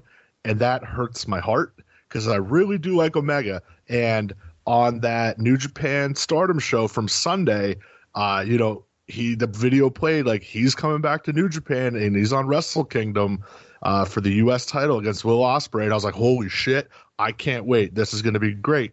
And then watching that last night, I'm going, oh man, why do you have to do this shit? Yeah. No, I get it. And like I'm first to admit, like before I started this podcast and before AEW existed, I really liked the Young Bucks. And I'll say it into a microphone. Like I like the New Japan stuff, I like the Ring of Honor stuff. When we started doing this podcast, uh, not only was I exposed to some behind the scenes stuff, but they also started becoming more unlikable on television. Uh, and just kind of like things just just just kind of triggered me the wrong way. Um, but with that being said, like I can still enjoy a Young Bucks match and not have it be like, oh, well, I don't like the way they act on the internet or the way they act in the locker room. I still enjoy the match, and you know what they do in the ring, I can still enjoy it, and I'm in the minority on that, but. Whatever it is, what it is, and I don't hold it against Kenny Omega. You know, again, I would a hundred times out of a hundred, I would rather watch a Kenny Omega match over Jungle Boy. You know, Yeah, it, it's interesting. So you're saying that Joe is a bad influence on you, the way the Young Bucks are a bad influence on Kenny. uh, Joe uh, has exposed me to the the dark side of the ring, if you will. Uh, Kenny, for me, I, he's not a guy I love. I acknowledge how good he is uh, in the ring. I, I acknowledge his great matches with Okada and other people. Um, I, you know, do I who do I think's better? I think even Brett would agree that Okada's better. Um, but uh, Kenny's I, and I, and I like watching Kenny wrestle. He he's never connected me with on a level where I'm like cheer like uh, like waiting to see him like being like oh Kenny's on the show I can't wait to watch it. Um and him Ospreay I'm not going to get into on the show. That's that's ooh. but um I will say that Kenny physically in this match looked l- closest to Kenny of two or three years ago than we've seen in AEW. He physically, this suspension time off has done really well for him. I think he was moving quicker. He had a bit of his snap back uh, and sort of looked healthier and more like the Kenny Omega that we were promised we were getting when AEW started, as opposed to we were because we've kind of only gotten like one armed cupping all the time Kenny for the last three years because how hard he was working. So Yeah, and, and Kenny Omega, don't get me wrong, he does not tell stories in the ring. You know, you look at Eddie Kingston, you know, or like a lot of other people, you know, Christian or or, or whatever. There's Moxley, even MJF. They'll they'll tell a story in the ring. Uh, Kenny Omega doesn't tell a story. Kenny Omega just does high spots and does really good wrestling, but there's no story in there where you're like, man, I want to see him, you know, overcome the odds and, you know, get this win. Like they're obviously painting a picture where the elite is going to be behind in this best of seven. They're down 0-2. Who knows? They might be down 0-3 before the elite does the comeback none of that storytelling, as I use air quotes, is meaningful. So that is a, a, kind of a detriment to, to Kenny Omega and the Bucks. You're just here for the wrestling, you know, and that I think that's one of the things that Kenny Omega will never be, in my eyes, like a top, top, top guy because you don't care about the character or the person. You just care about the match itself, if that makes any sense. yeah, I think it does. Yeah. And I would take a Kenny Omega match over a Jungle Boy match. Not not that I'm burying Jungle Boy at all. No, just, not you know, at all. Ken, Kenny's a proven com- commodity a little better. That's all. Yeah, absolutely. Again, Jungle Boy's very entertaining, but in maybe five years from now, that'll flip flop. But right now, Christian's the best part of that entire Jungle Boy Luchasaurus storyline. You know, I'm not paying to see Jungle Boy matches, even though the cage match was pretty good. But Kenny Omega, like I, when he's wrestling, I'm going to watch that. I'm not going to look at my phone. And I'll just say this, you know, you mentioned Christian, whether it be in the Jungle Boy feud or otherwise, but Kenny's program that he had with Christian was the most invested I was in, in with Kenny as a character, and that was because Christian was doing a ton of the heavy list, lifting.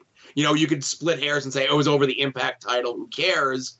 But like, it was at least a coherent storyline, and there was Yeah. reasons for things to be happening. You know, Yeah, and when Omega and Christian had the TNA belt, it actually meant something. You know, Right. so it's like, yeah, you could be like, oh, it's the Impact title, but it was presented as a legitimate title that like good wrestlers go for and not Moose. You know? So, So- uh, oh, sorry. Go ahead, I was gonna say because I got one more thing that's not AEW to talk about. Okay, I have uh, uh, two things about AEW to bring up still. Go one ahead. of them being the, the main event. But the other thing, I'm going to say something that I think was never has never been said on this podcast. I'm going to even dare to say on the soon to be named network as a whole. Never been never been uttered. Good on Jake Hager. Oh, Uh, he really pulled his own weight and hung in there with the comedy hat stuff against Orange Cassidy. Who knew it would I- take I- a purple hat to get him over? You know? Like I, I, I didn't even really like the hat stuff until this, and it's oh, granted it's Orange Cassidy, but like just the fact that he was able to keep up and didn't actively sabotage that match.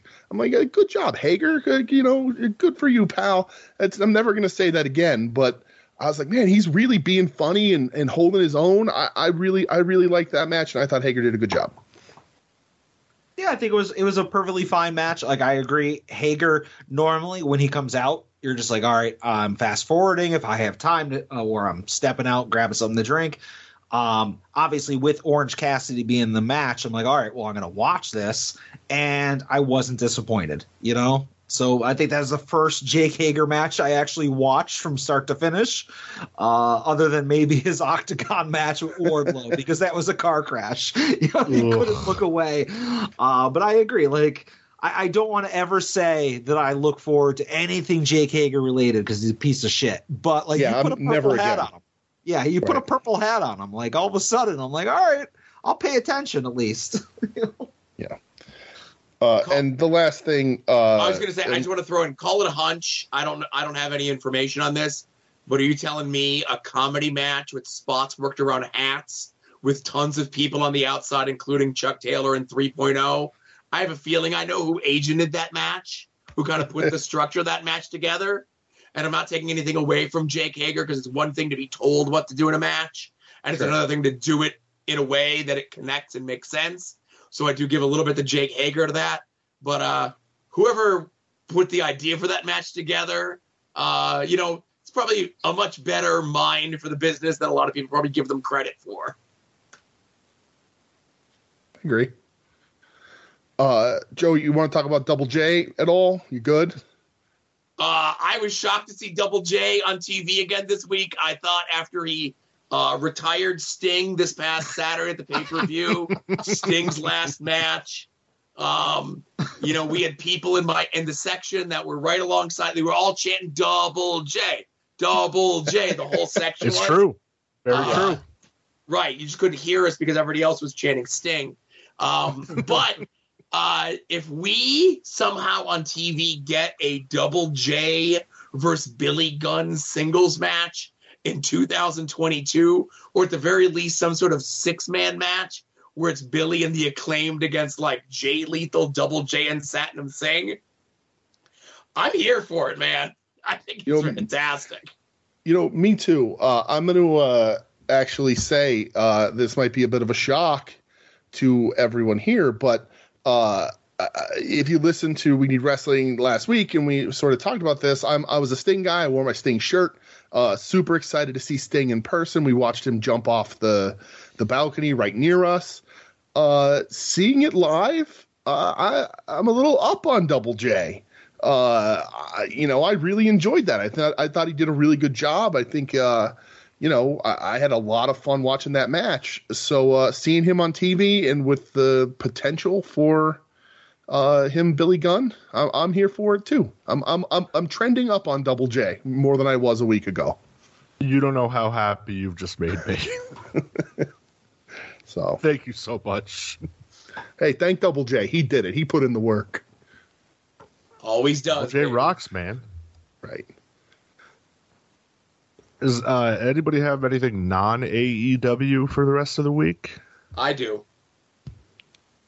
All right, I because I have one thing non AEW. Um, right. You go ahead. I'm to save mine for last. Last. Yeah, yeah. Uh, so it was the it was the uh, New Japan Stardom. They had their first ever like crossover show. Uh, it was a pay per view on New Japan World. Uh, the main event was for the uh, crowning of the inaugural IWGP Women's Championship. Which you know, if you follow the history of Japanese wrestling, that's a pretty big fucking deal that they're doing it. Uh, the main event was Mayu Iwatani. So she's like kind of like uh, if you were to have like a three musketeers of stardom, um, you know, it'd be like her, uh, Io Shirai, and uh, her opponent in this match, which was Kairi Sane. Uh, this match was fucking killer. If you, you know, can go out of your way to watch it, you should go watch it. Uh, it was brutal, and they beat the shit out of each other. And uh, it capped off a pretty cool uh, two days for uh, women's wrestling with the Hayter and um, Toni Storm match the night before. So it was uh, it was pretty cool.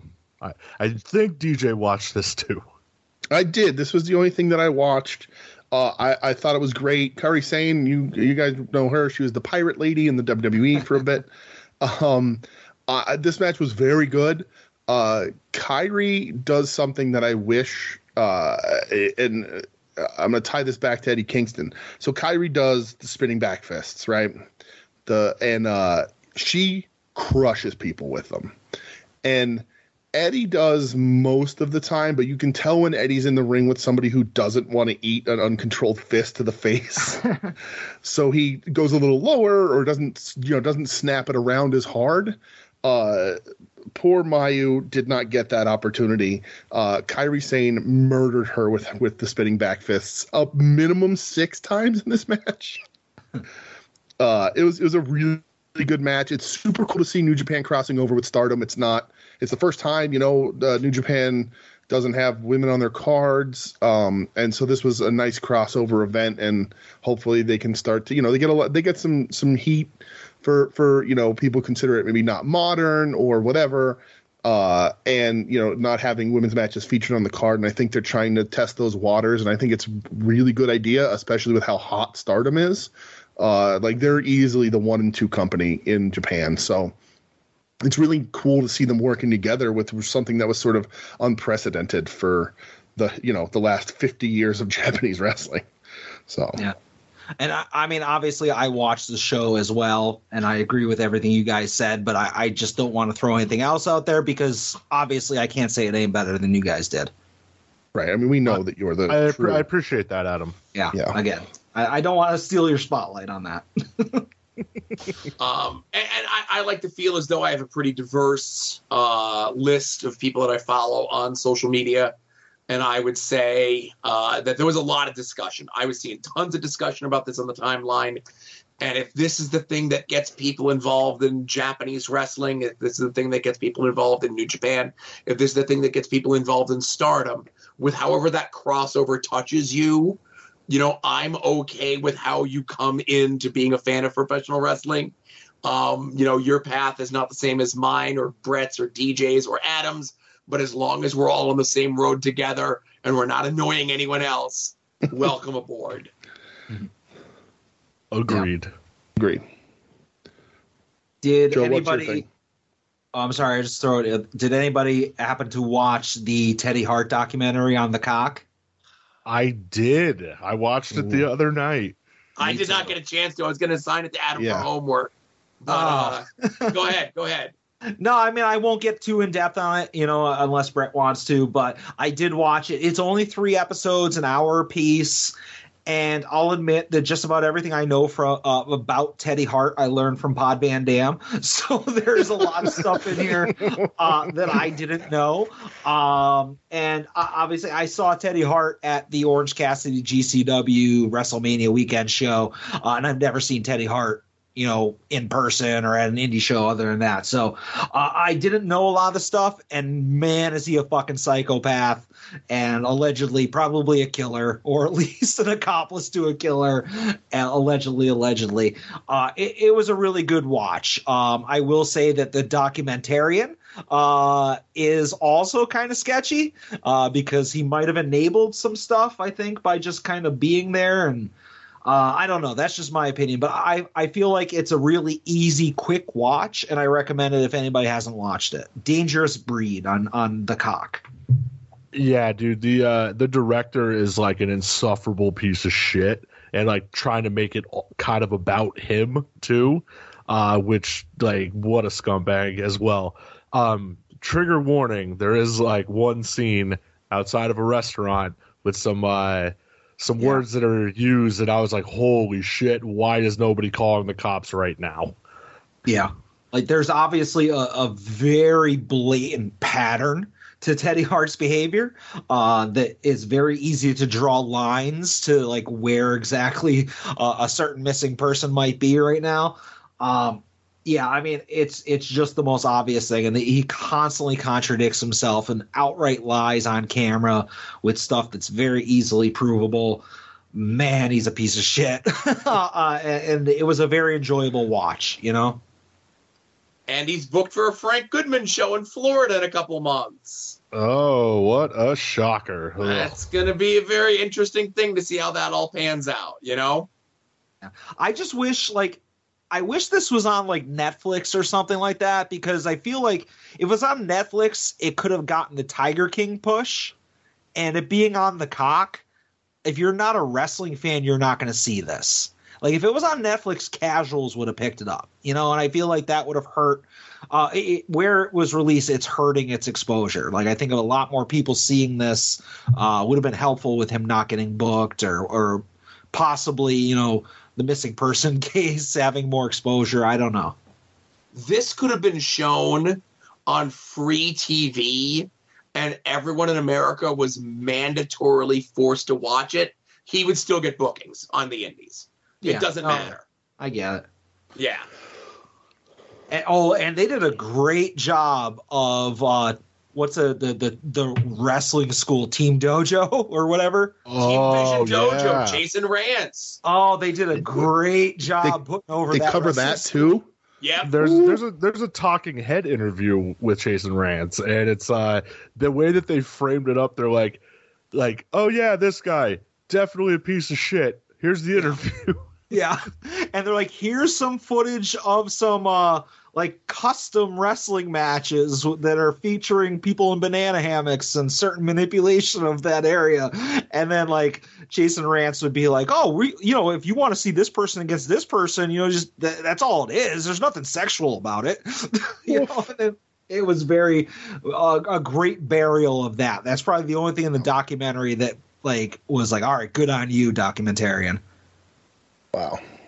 I definitely recommend it. Like I said, three one hour or less episodes, like maybe fifty minutes. Uh, very quick watch. Yeah, Plus there was the go fact- out of your way to watch it. Yeah, and there was people paying Teddy Hart two thousand dollars a month to uh, go to his wrestling school, the like the new Heart Dungeon or Heart Dungeon Oh. you know.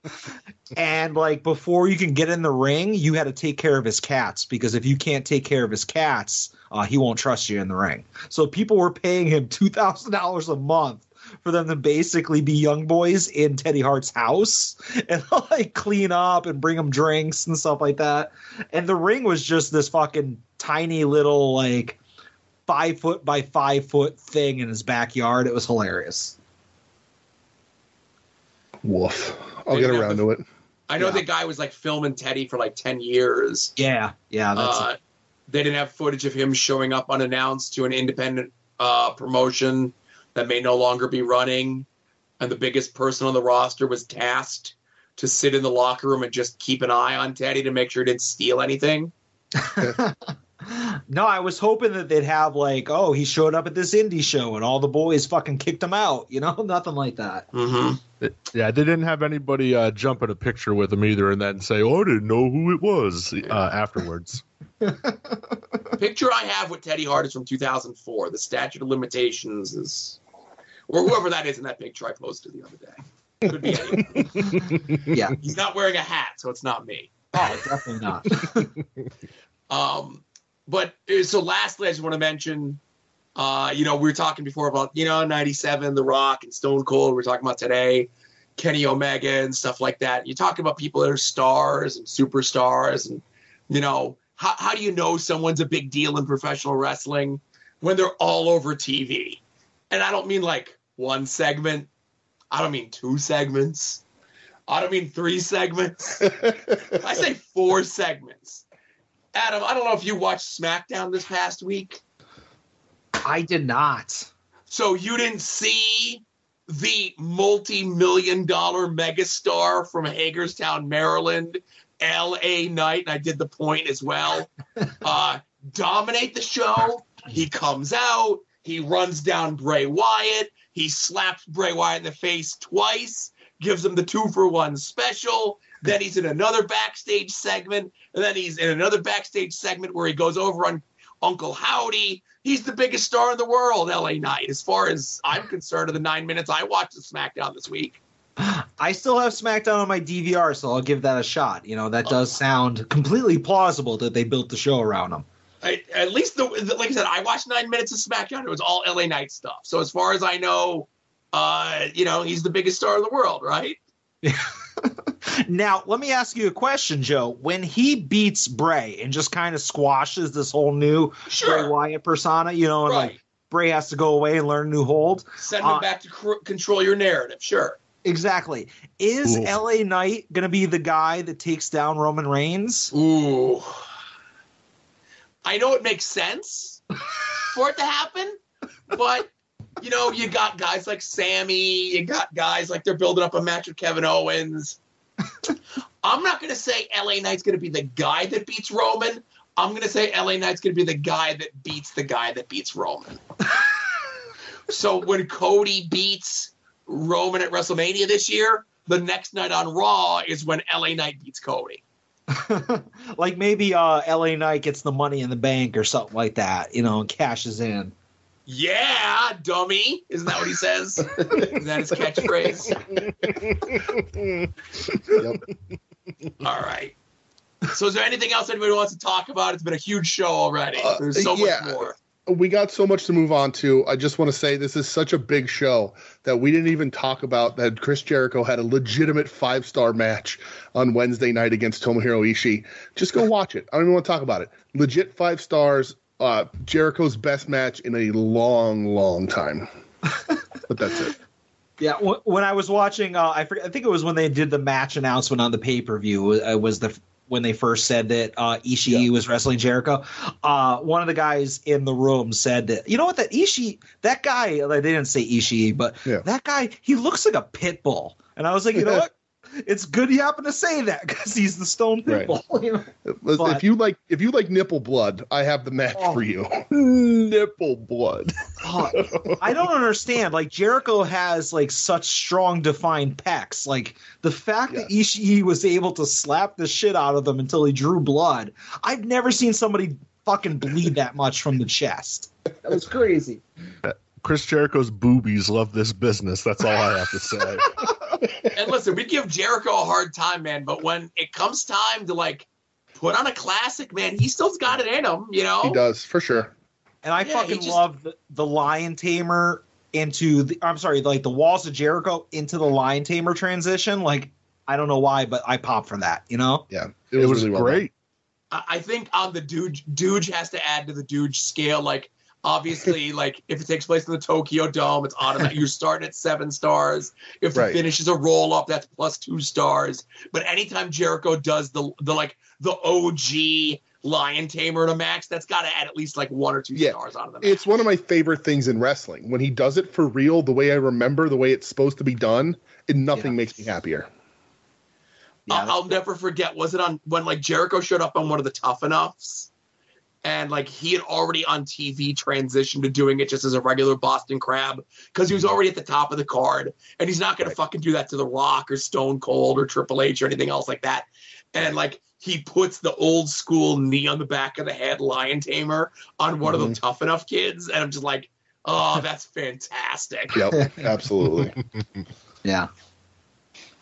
All right. Let's we talked about this week that passed. We talked about almost 40 years ago. Let's talk about this weekend. Is Sammy Zayn's kicking down to the ring? Is Kofi Kingston doing his thing?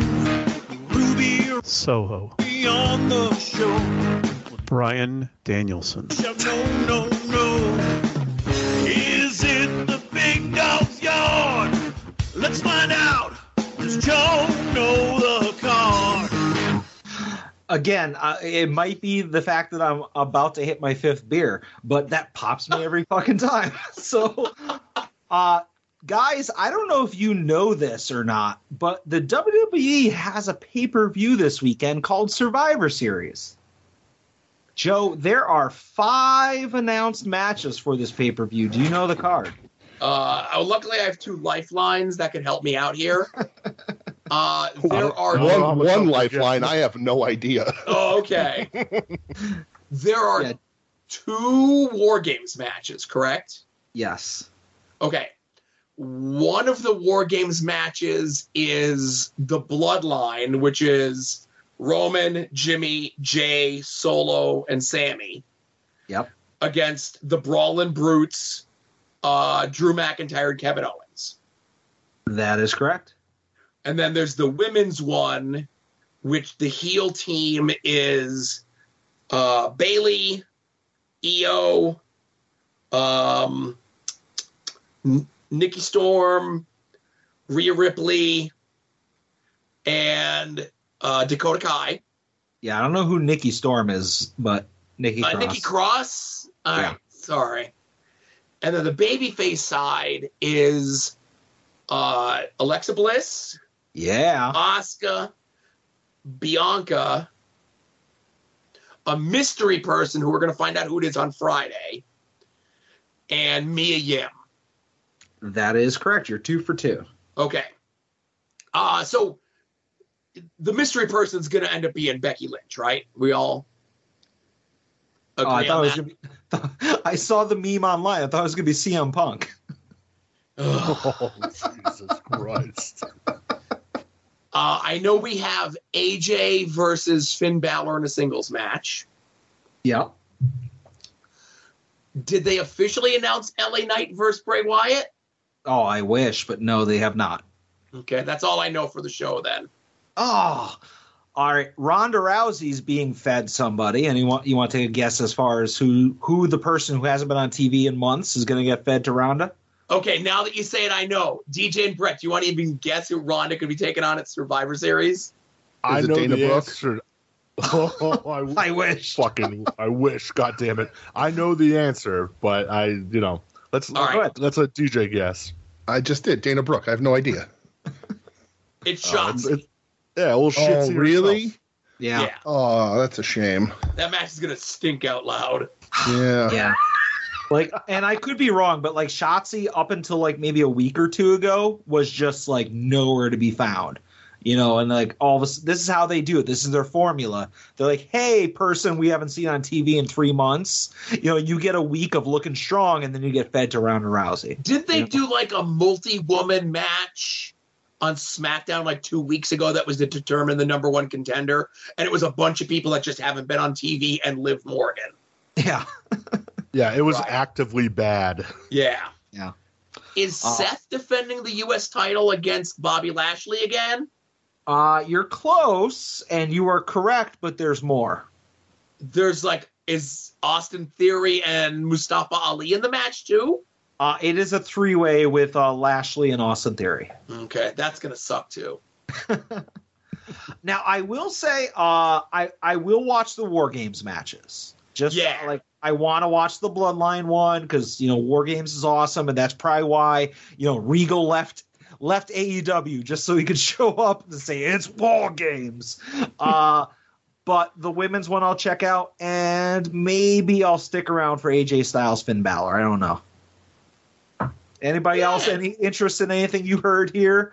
DJ, you want to jump back on the WWE train?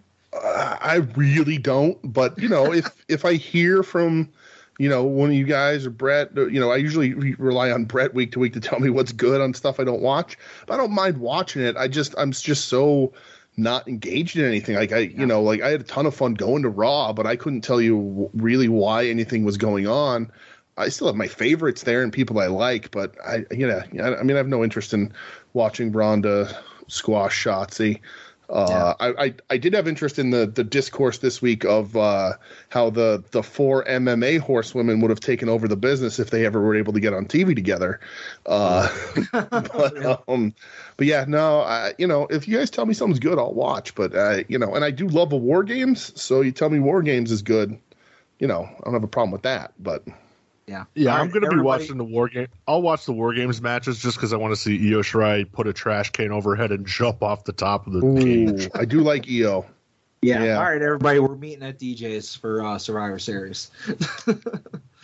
uh, See you Joe, Joe, Brett, any predictions for like maybe the War Games matches? I get there's not like any sexy title matches in this to kind of predict, but uh, you know who's winning? Obviously, Joe, you said that Becky Lynch is the TBA on the women's team. Uh, that's where I'd put my money.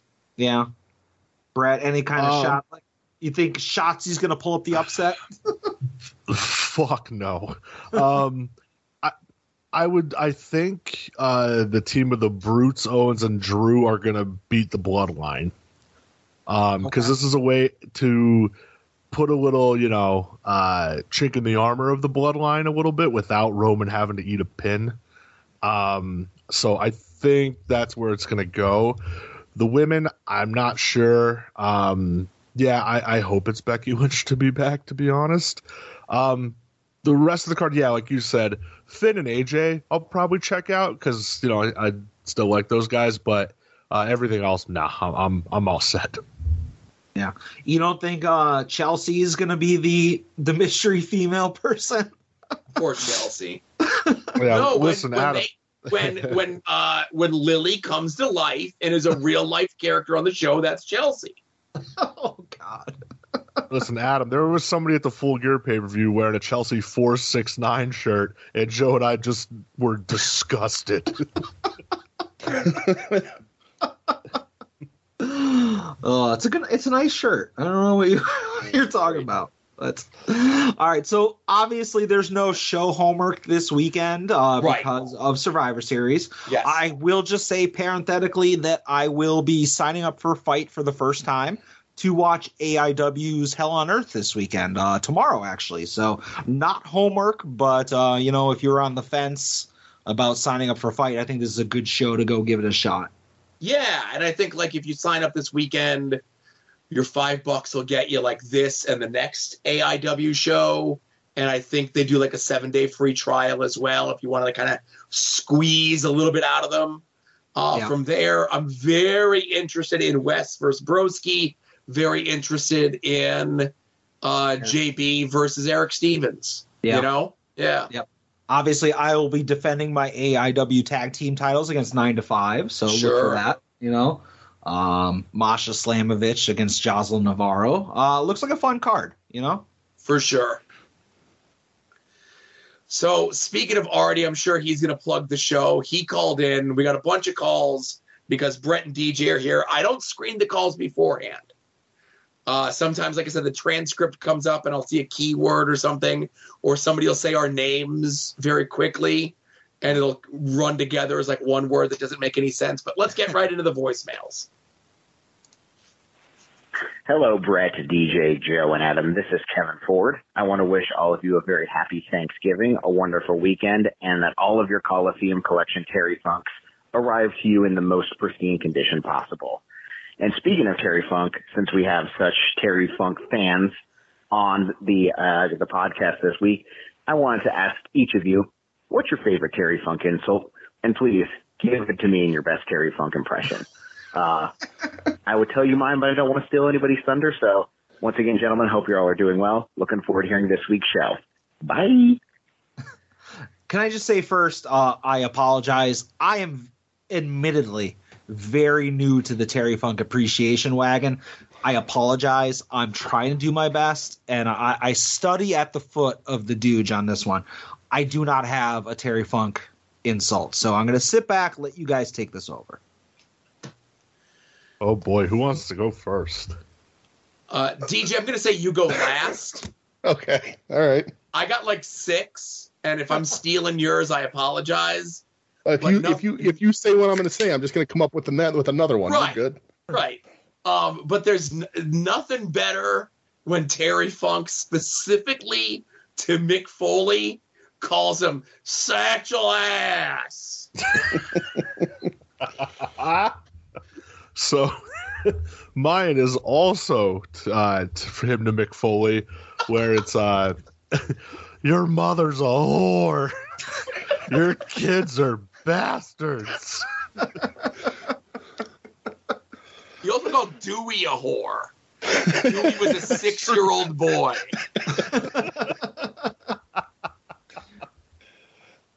Oh, so you, neither of you guys stole mine. Uh, where to begin? Um, I, listen, I, I always over elaborate when it comes to Terry Funk. Uh, the way he manages to call Ric Flair a jackass is a very special use of that word. Uh, but my all-time favorite Terry Funk insult uh, is from probably my all-time favorite Terry Funk promo, which is the against Jerry Lawler, true Florida cracker uh, promo where uh, he and I, I talked about this on Final Wrestling Place when I was on there with with Mr. Tim. Uh, he pours motor oil over his head, a five pound bag of dirty dirt, and that's exactly what it is over his head, and is in a shower, and he is just covered in goo. He drank some motor oil, and he did that so that he finally understands what it's like. Jerry Lawler to be a true Florida cracker. So that's that's my favorite one.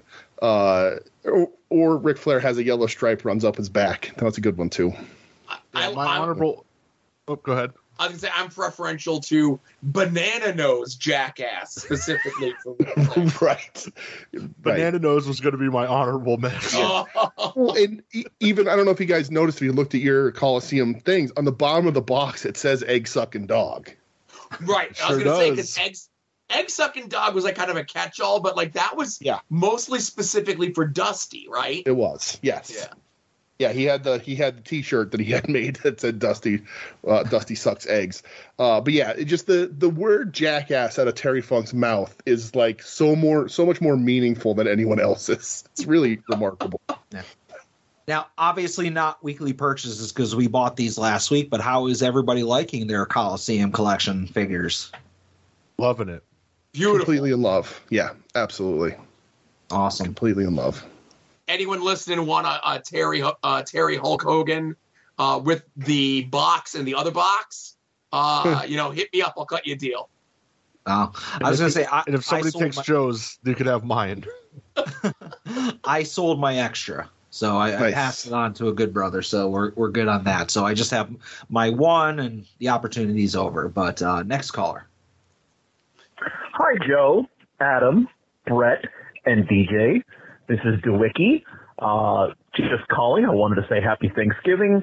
I hope Joe is feeling well. I hope you, all of you are feeling well. Uh, but I really wanted to call because it, it's this the number I called to leave uh, a question for Tim and Marcus. Because if so, I want to know why it took three weeks for Kevin Nash to be inducted into the Good Place Hall of Fame. Yeah. Talk to you guys later. Yeah. Because they said, oh, we don't want to lead off with the obvious. But I was like, uh, if that's what the people want, you got to give them what they want. Tim and Yeah, have Marcus been have a hotline ballot. number, but I don't think they plug it enough. Yeah, that was first ballot, uh, Grand Slam, Slam Dunk Hall of Famer. Come on, boys. But uh, yeah, happy Thanksgiving, I'll, uh, obviously to DeWicki and everybody else that calls. Yeah, We're- DeWicki, the the uh, the spreadsheet keeper for our other podcast, Wings on Wings, uh, really uh, a, a true asset to the soon to be named network, if I do say so myself. Right, and he's been busy this month because he had the musical that he was in, and he Right. still took time out of his busy schedule to like do all of our nonsense. You know. Yep. Yeah, he What a hasn't. guy. He hasn't been leaving comments on uh, longboxheroes.com though. Like uh, every like Thursday slash Friday, I go or Friday slash Saturday, I go and check. And last couple of weeks there hasn't been anything. I get it. You're a big fucking star now. I can leave a comment. That's Adam saying that. If, if, what- if something needs to be sacrificed, then that's fine. All right, next call. Next call. Hello, Adam. Hello, Joe. Hello, other guests that are on the show today. Uh, the strongest man in all the land today. Uh, just want to wish you all a happy Thanksgiving. Hope you got to uh, stuff your face with some stuffing and turkey and all that uh, hoopla. And hope it was a great holiday for you and your family. So, in the tradition of Thanksgiving, there's obviously Survivor Series, which WWE doesn't really do like they used to, you know, especially on Thanksgiving Day. So, uh, I don't know. In the spirit of Hell on Earth, which is tomorrow, by the way, get your tickets if you haven't already. Live stream us. It's going to be a hell of an event. You cannot miss it. Anyways, in the spirit of AIW tomorrow, in the spirit of Survivor Series, I want a five on five dream card for a Survivor Series match between Joe and Adam. Pick your five AIW guys for on your team and uh, go from there. I don't know. Figure it out. Happy Thanksgiving, guys. See, when he said AIW at the end, I was like, all right, we got to get very specific here. Ah, ooh. Uh, w- one second, Adam. You just think for one second. Uh, uh, you know, we're guests on this show. I understand people aren't going to learn our names, and that's fine. Uh, but I hope Artie never gets the sepia button back. Oh, oh, shit. Already called out for not listening to the rest of the Tsunami Network. Ooh. I, I'm also going to make Adam's first draft pick for his AIW roster, and it's definitely Josh Prohibition. That's fine. Like, apparently, a lot of people, like AIW fans, are huge fans of Josh Prohibition. I don't get it because he's just a dude, but whatever. Uh, so if I'm stuck with Josh Prohibition, and did he say it was a five person team? Yeah. Yep. Okay, so if I'm stuck with Prohibition, I'm taking Bishop, I'm taking Justice, I'm taking Broski, Oh, god damn it. and uh, we'll throw in Dom. So that's my fucking team. Are we supposed to like go back and forth and pick teams like one and one and one and one? No, it's not a draft. It's the first person to say. All right. I want the whole Hart family, and you can have all the knights. Okay. so all right. Well, listen, Dom is a big uh, a big hit, right? But I'll take Kaplan. Okay, I'll that's take good. I'll take Artie. I'll take Chuck. I'll Yep. take Derek, and I'll take Ziggy. Okay, and Broner could have been in there as well. Sure. Like lot, like I left you with a lot of people. Spot You don't even especially fucking take Artie, your goddamn twin. Yeah, you didn't even draft yourself. like I mean I got stuck with fucking Josh Prohibition. Nobody wants to see Josh Prohibition wrestle. I would have taken Josh Prohibition. Oh, I'll trade you. No. You're- You can have Josh Prohibition. I will take literally anybody from your team. the only entertaining thing about Damn. Josh Prohibition was his daughter wrestling. Like that was literally it. Oh, thanks, Artie. I said it on social media. I'll say it here. Please, Wes, jump Broski before the match. Dom on the shit list. Put hot hot start and assign it to that match. Please spare us all from another fucking lame ass cookie cutter boring broski heel promo. Please. How dare you? How dare you, sir? Next call. Hey, fellas, this is Kyle with NEPA Wrestling. Wanted to shout out Happy Thanksgiving to Brett Dooge and Joe. Not Now, uh, I would also like to say that um, going as it pertains to the Ian Riccaboni micro brawler, um, I do feel a little bit under attack from Mr. Adam. Uh, I merely was joking. I, I don't mind him getting the first one. I know how important collecting is to him. Um, and I do not have any desire to be quote unquote stomped out at the holiday hangout. Um, though I swear I have been working out, so I would watch out. Um, uh, in all seriousness, um, love the show, guys. Um, really looking forward to listening to today's episode because a supersized show between two of my favorite podcasts and most of my favorite people is very exciting and endearing to me. So thanks and keep it up and, uh, hope to see you all at the uh, LVOC there in, uh, December. All right. Peace. All right, I'm gonna obviously start this off. Uh, for those that don't know, um, I I do collect the occasional micro brawler, and just for whatever reason, I was searching for something else on eBay, and I came across the fact that there is an Ian Riccaboni micro brawler. I had no idea that this existed.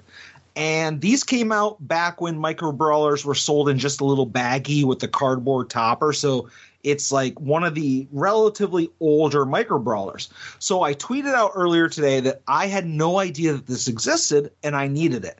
And then immediately Kyle hijacks the fucking post. He's like, I need it too. And somebody else was like, I have one. And Kyle's like, I'll take it. I was like, no, you motherfucker. I claim dibs. So long story short, joke's on you, Kyle. I already made a deal for one. Kenny from the Mystery Men slid into those DMs and hooked me up with one cheap. Spoiler for weekly purchases. But Oh, I nice. have one. I have one already, you son of a bitch. I will stomp you out. Damn, I must have missed the jingle for all heat no heaters. What the hell, Adam? he dares try to stand in my way to get something. Doesn't he know I'm the fucking hundred dollar Vansky? Oh but my goodness. Anyways, Kyle, uh, again, all in good fun. I hope to see you at LVAC. Uh, enjoy getting the second Ian Riccaboni figure that's on the market um, because the first one's gone. But uh, other than that, I don't know what else he said. But I think these were long gone as of March of this year because Ian was actually pushing them pretty hard on social media for a while. Um, I know before the acquisition of Ring of Honor by AEW, they were still available on Ring of Honor's store. But when Ring of Honor got purchased by AEW and the Ring of Honor store got folded into the AEW store, I think stuff like that may have fallen by the wayside. And Ian is an honorable person, both the fact that he's the Ring of Honor commentator and he's a good human being. He's not the type of sleazebag to find 40 of them in his couch cushions tomorrow to make an extra buck, you know? yeah. um, I, I'll just say like uh, when I found out about these things existing, uh, there's three of them on eBay. The cheapest one is fifty seven dollars or best Yeah. offer.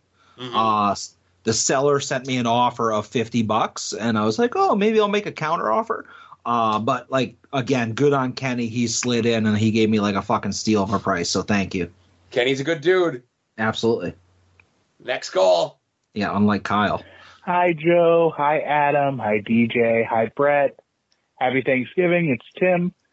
So, long story short, I recorded something on the super secret voicemail line, but I am not by my computer right now. I'm actually in bed enjoying a fantastic Thanksgiving evening playing Pokemon Scarlet. Um, but I did want to call in. I'm looking forward to hearing what you have to say, and I'm pretty sure you might have already said it before, but I know this time of year, I'm thankful for my polka dots. I'm curious, uh, what in wrestling over the last year are you most thankful for? I will take your answer on the podcast because obviously that's the best place to take it. Uh, love you guys. Kiss your homies. Bye. Who wants to go Uh, first? I'll go first because uh, I'm thankful that I'm not Ricky Rude, um, which is what I said around my Thanksgiving table today uh, when we do we we do that tradition, and that was for it's for like my little niece to teach her about being thankful, and I said that, and everyone looked at me, and I was like, "It's Roddy Piper from Sir." Okay, sorry, Dude, it's, Uh, it's, it's so fucked up because I did the same thing. right. I'm thankful I'm not Ricky Rude. Uh, I am super thankful. Um, you know, very recently, I, you know, I was gonna. I, my initial thought was different, but I'm gonna say I'm very thankful for all the wrestle hangs we've had over the last two months and further back, but the condensed uh, last couple of months. Uh, it means a lot to me. Uh, I've known, you know, uh, Joe and Brett for a very long time. Uh, Joe, one of my oldest friends. Uh, Adam, it's been it's been a few years, and uh, we've. I just it really means a lot to me to be able to do this stuff again. And uh, Joe and I have a lot of history uh, going to shows and sort of. I've said it on our show, but one of the reasons why I have the taste in wrestling or the exposure to the wrestling that I do is because of him. Uh, and I'm super thankful that we got to do these trips and LVAC and you know spend time at a diner afterwards and just have a have a really good time. It means it means the world to me. It really does. Cool. Brett? Um, yeah, man. I mean, definitely everything that DJ said. Um, you know, as Joe was to you, you know, you kind of were to me, like taking me to all these shows and shit when I was just Yeah. like a, a broke, like little scumbag. Um, so yeah, man. At least you're not broke uh, anymore. so uh yeah man like all this it's been awesome. Um you know i'm very thankful for like a lot of the stuff i got to see live this year. Um you know seeing that new japan show in dc seeing shibata in person um which that was like a huge moment for me. Seeing akiyama in person was a huge moment for me. Um you know and man i don't know like for as much like fucking lame shit is in wrestling, there's some good shit too, dude. like, so I'm, I'll say I'm very thankful for that. Yeah. Uh, I I mean, in wrestling, uh, obviously, other advancements in women's wrestling gear, uh, I'm thankful for that. Uh, but, uh, you know, obviously, to be real, like uh, uh, Brett mentioned, like just going to like an indie show with your buddies and like having a good time, you know, LVAC, like I'm thankful for the fact that they have like just really fun shows, you know, that you don't have to uh, you know, know a ton about wrestling about to enjoy. You know, and obviously I'm a dummy when it comes to wrestling, and uh, you know, just the entire podcast, like as far as ad odds or you know, we need wrestling and final wrestling place and long box heroes and just the uh, the the network of people that listen and and participate on those podcasts. Like to, the fact that there's like people out there that are like, oh, I'm fans of like Adam. I was like, that blows my mind and it doesn't make any sense. And like, I'm thankful for anybody that listens to this show and enjoys it, not like in spite of me, but because of me. Uh, but yeah, thank you to all those people that like support this show and all the shows in the network. how great would it be if I was able to quote the entire 30 seconds of Ultimate Warrior, what he was thankful for from that promo? um, he could have just he could have saved us all a lot of times that I'm thankful for cocaine and then moved on. Um, you know what? I, I'm thankful um, that you know whatever you know we talked before about how like there's people in this business that do not like me that think I'm too mean. um, but I am thankful for the friendships that I've formed and still continue to form to this day in professional wrestling, whether it be people on this show, people on TV, people involved with the LVAC, people involved with AIW, people involved with Jerry's Internet Wrestling Emporium, uh, in all walks of life. You know, one of the two constants in my life for as long as I can remember, um, outside of you know your family and whatever that is. But I've always had comic books in my life, but longer than comics has been wrestling. And the fact that something that I watched as a five year old kid is still such a big part of my life today, and that I've been able to meet and know and everything else, so many different people because of it. Um, I would not be the person I am today without professional wrestling. So I'm very thankful for it still being in my life for the friends that I've made, you know? Yeah. Uh, and can I just say before you play the next thing, um, I, I do fully agree with Brett and DJ that uh, if Marcus and Tim want to complain about not being on the uh, like the the soon to be named network boys night boys night out, they just need to move up here. I mean, it's as easy as that. I think it's a perfectly reasonable uh, solution to that problem. Yeah, I mean, the four of us aren't going to move down there to where the two of them are. Right. You know, th- they can just come up here. It's easy. I have a big yard. They can sleep in a tent outside. That's true. Jesus. Thank you. Next call. Hello, gentlemen. Kevin here. Happy Thanksgiving. Uh, long time no see for all four of you. It was a great weekend last weekend. Um, but yeah, I'm sure you have talked about that already. So time for a question. And because it's Thanksgiving and I was just around some family, I was thinking about, you know, when Survivor Series used to be on Thanksgiving or, or when SmackDown was on Thursday. and of course, my family's big sports, so football was on like multiple TVs uh, this evening. So, question for you guys: um, In your history of watching wrestling and being around family for Thanksgiving, do you have any funny stories of wrestling being on a TV during Thanksgiving and different family members who might not usually watch wrestling, uh, questioning it or wondering what's going on, or maybe even being drawn into it? Um, for years, anytime I turned on wrestling at my grandparents during Thanksgiving, my uncles would always ask me the heights and weights of various wrestlers. How tall is this guy? How big is this guy? How much does he weigh? Is that guy really seven feet tall? Things like that. And I still remember it to this day, and I would usually come prepared with that information. So hope all is well, guys. Can't wait to listen to the show. Bye. So that's right. We all got a chance to see Kevin and uh, Maddie Treats this weekend uh, at the pay per view. I met Kevin years and years ago at a Chikara show in the Syracuse area, and we've kind of become friends ever since. This is my first time seeing him. It was since it was really nice to get a chance to hang out with him and Matt a little bit. They actually came to your house, Adam. Yes. Yeah, they paid the five dollars suggested don- donation. Uh, they got a toy, or a toy. Sorry, I'm, I'm five deep. A tour of the toy room. Uh, you know, and then we went out for lunch afterwards. And uh, after we had lunch, I suggested that we go on a fig hunt. So uh, we did not go to like Walmart or Target or anything like that, but we went to Monstars Toys, which is the Dickson City, Scranton area toy store. Uh, Maddie, sponsor. Not not at all a sponsor. Uh, Maddie Treats uh, bought a bunch of things, and uh, Kevin did not because he's a coward. Uh, so shame on him. shame on him. He left empty-handed. But I will tell you a funny story real quick. And again, it was good seeing them.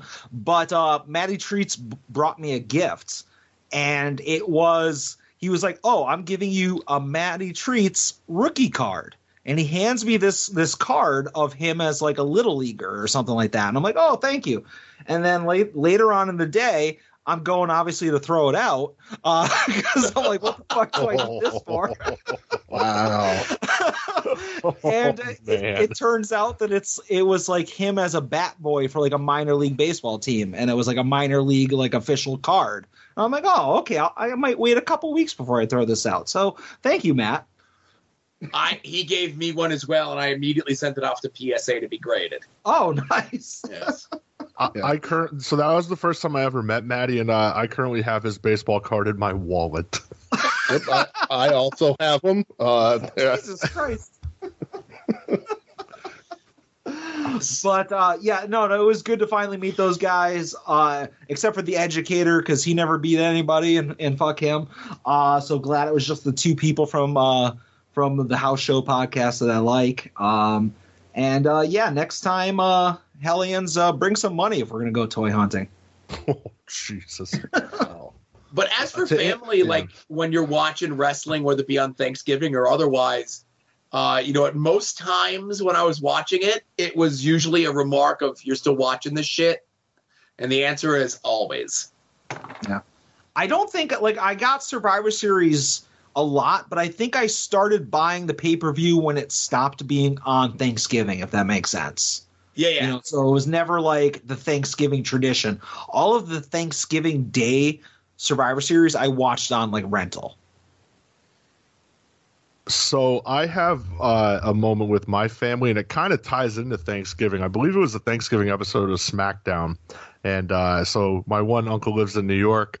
The, my family's off doing their thing. I'm sitting in a room by myself watching SmackDown, of course, and The Rock is going along the spread of uh, you know the table on the outside. You have your turkey, yams, all this. Gets to his desserts, the apple pie, the cherry pie, the poontang pie. Um, I think I'm 10 years old at the time, so I don't know what poontang pie is. To which I walk into the living room and I ask my uncle and my grandmother, "Hey, what's poontang pie?" Did they and know? my my uncle just looked at me and goes, "Why the hell are you asking that question?" I was like, "I don't know. It's on wrestling." And he goes, "You need to stop watching wrestling." Um, I have one from today. I was watching wrestling today. Uh, and uh, Michelle, again, mentioned her a few times, loathes wrestling. Uh, and I was watching, and uh, Curt Hennig was in the ring uh, on my television. And uh, Brett, I don't remember what year it was, but we showed Michelle a Royal Rumble, and Christian was in it. I Do think it was remember this? Rumble. Yeah, I think it might have been Rumble 2000. I want to say. and Christian was long haired, like mesh shirt Christian. And every single blonde person that came out after Christian, Michelle asked if that was Christian. So she thinks every blonde person in wrestling, long blonde hair, is Christian. So Curt Hennig is on my TV and she walks through the room and goes, Oh, is that Christian? And it's not like a bit. She just thinks everybody's Christian. Uh, so that happened today. So every blonde wrestler's Christian in this house. Bless Michelle's heart. Yeah. Fantastic. So next call. Hello, Adam. Hello, Joe. Hello, DJ. And hello, Brett. This is Justin Summers from Wrestling Cheers. And wait a minute. Why do I sound like a porn? Let's let's let's fix that real quick. All right, with not sounding like a porn anymore. Joe did not like my comments about Spider Man this week on Wrestling Cheers. For those of you who don't listen, uh, yeah, I'm I'm not a fan. I downright do not like Spider Man. I don't want to say hate, but as a superhero, I think he sucks, and I think he's a dork. So I now turn the table back to you guys. What are some of your comic book related hot takes or unpopular opinions? Doesn't have to be just comic books. Like I'm not someone who reads comic books, but I take in a lot of the other media, TV shows, cartoons, movies. And my biggest one is the the Spider-Man one. It's one of those things I won't necessarily defend. It's just, you know, I will always say it's my taste. I don't care for him. Like I will root against him in most movies. And, and like no matter what, ever since I was little, it's I thought Spider-Man was just a giant dork. But hey, to each their own. I'm not going to, you know, Ed from Pod Van Dam it and be all like how he is anti Bret Hart and be like, oh, he's boring, blah, blah, blah, blah. Like, I don't understand why people like him. I understand why people like Spider Man. He's just not necessarily my favorite superhero. I don't think I own anything Spider Man other than movies, like no no figures or Funko Pops or anything like that. Just not a fan. So, uh, what about you guys? I'll also say my favorite superhero of all time, at least was for a long period, was Batman. I I don't know. I might be changing that. There's stuff from when I was younger that I'm kind of growing out of, or just like I'm not as attached to them anymore. And like Batman's kind of one of those things, but it could just take the right thing to suck me back in. Can't wait to hear what you guys have to say, and I will take my answer off the air later. Wow, Summers immediately getting the heat from Joe. Uh, Joe, I think you got you have to go first on this. He's he is attacking your boy. I already tweeted at Summers about how wrong he was, but he's not like doing a bit like Ed. He just doesn't like Spider Man. And I Uh. get if you don't like Spider Man, like that's the most wrong take when it comes to comic books. I think Spider Man is the most relatable superhero outside of the you know radioactive powers and stuff. Um, you know the fact that he is a dork, I think, makes him a really cool character, and he has at the very least the second best rogues gallery in all of comic books um, to be determined by a poll that's going on and a bracketing over on Longbox Heroes. Um, but my comic book hot take is, uh, and th- and this might be weird, and I know DJ is more of a comic book guy, I think, than Brett or Adam. Uh, you know, take Sure. that. Oh, you're you right. will You're definitely you're definitely right. right? Um, Superman is awesome, and people who say Superman sucks are wrong. Uh, Superman is really awesome if you don't under if you just say like, oh, he's a big Boy Scout, oh, he has all the powers, so that's not cool. Superman's awesome. There's tons of great Superman stories out there. Even if your only exposure to Superman is, let's say, Superman the animated series, like that's awesome. Like that's really good stuff. And I can't imagine somebody watching Superman the animated series, like not even reading the comic books or watching the movies or anything else like that. You watch that, you come away as like this guy sucks, then your barometer is completely fucked. Yeah. Uh, I I agree with you. Superman is awesome. Like if you what you know about Superman came from Superman movies, uh, like I get it. Like that that's not cool. Like Superman, like a dark and gritty Superman is not Superman. Uh, but Superman the animated series is pretty cool. Uh, the new CW show, like the Lois and Clark, uh, whatever that's called, like that is I think like a really good portrayal of Superman. Um, as far as Spider-Man goes, uh, I do like Spider-Man. I'm not going to put him on the same pedestal that Joe's going to put him on. I would never say that I, I root against Spider-Man, uh, but he's definitely like a really cool character. I will say that the thing that Spider-Man needs to lose points on is that like he has Mary Jane and Gwen Stacy fighting over him, and that's an unrealistic expectation to put on kids. Uh, but my hot take, uh, obviously, is that the greatest Batman of all time is Mr. Jean Paul Valley, aka Azrael, the man who took all of those Batman comics, Joe, and you will lie if you say to the to the contrary. He took those Batman books, plucked them out of obscurity in the previews top 100 30 years ago today, and he made those books relevant by basically showing that chump Bruce Wayne how how to fucking get it done. Did Bruce Wayne take out Bane? No. Bruce Wayne got his fucking ass kicked. It wasn't until Azrael came in and fucking wiped the floor with with Bane. So Azrael is the greatest Batman. Uh, quite possibly saved Batman from getting canceled back in 1995. Whatever. I don't care. I, I, I can't I can't even address any of that. That's just Yeah, nonsense. uh, yeah, I, ain't- I ain't dealing with that. So uh, I'll I'll go before DJ because I'm sure he could have another three hours just on this topic alone. Um, Spider-Man rocks, dude. You know why? Because I had a 20 minute conversation with my five year old nephew today about how much he loves Spider-Man. That's awesome. So just for that sole reason, Spider-Man rules. Uh, Yeah, dude. Uh, I mean, I'm not like into comic books at all. I consume the Marvel content, the DC's content. I know what I'm talking about, but um, this is kind of a hot take. I feel like they just put out too much content, and I cannot keep up.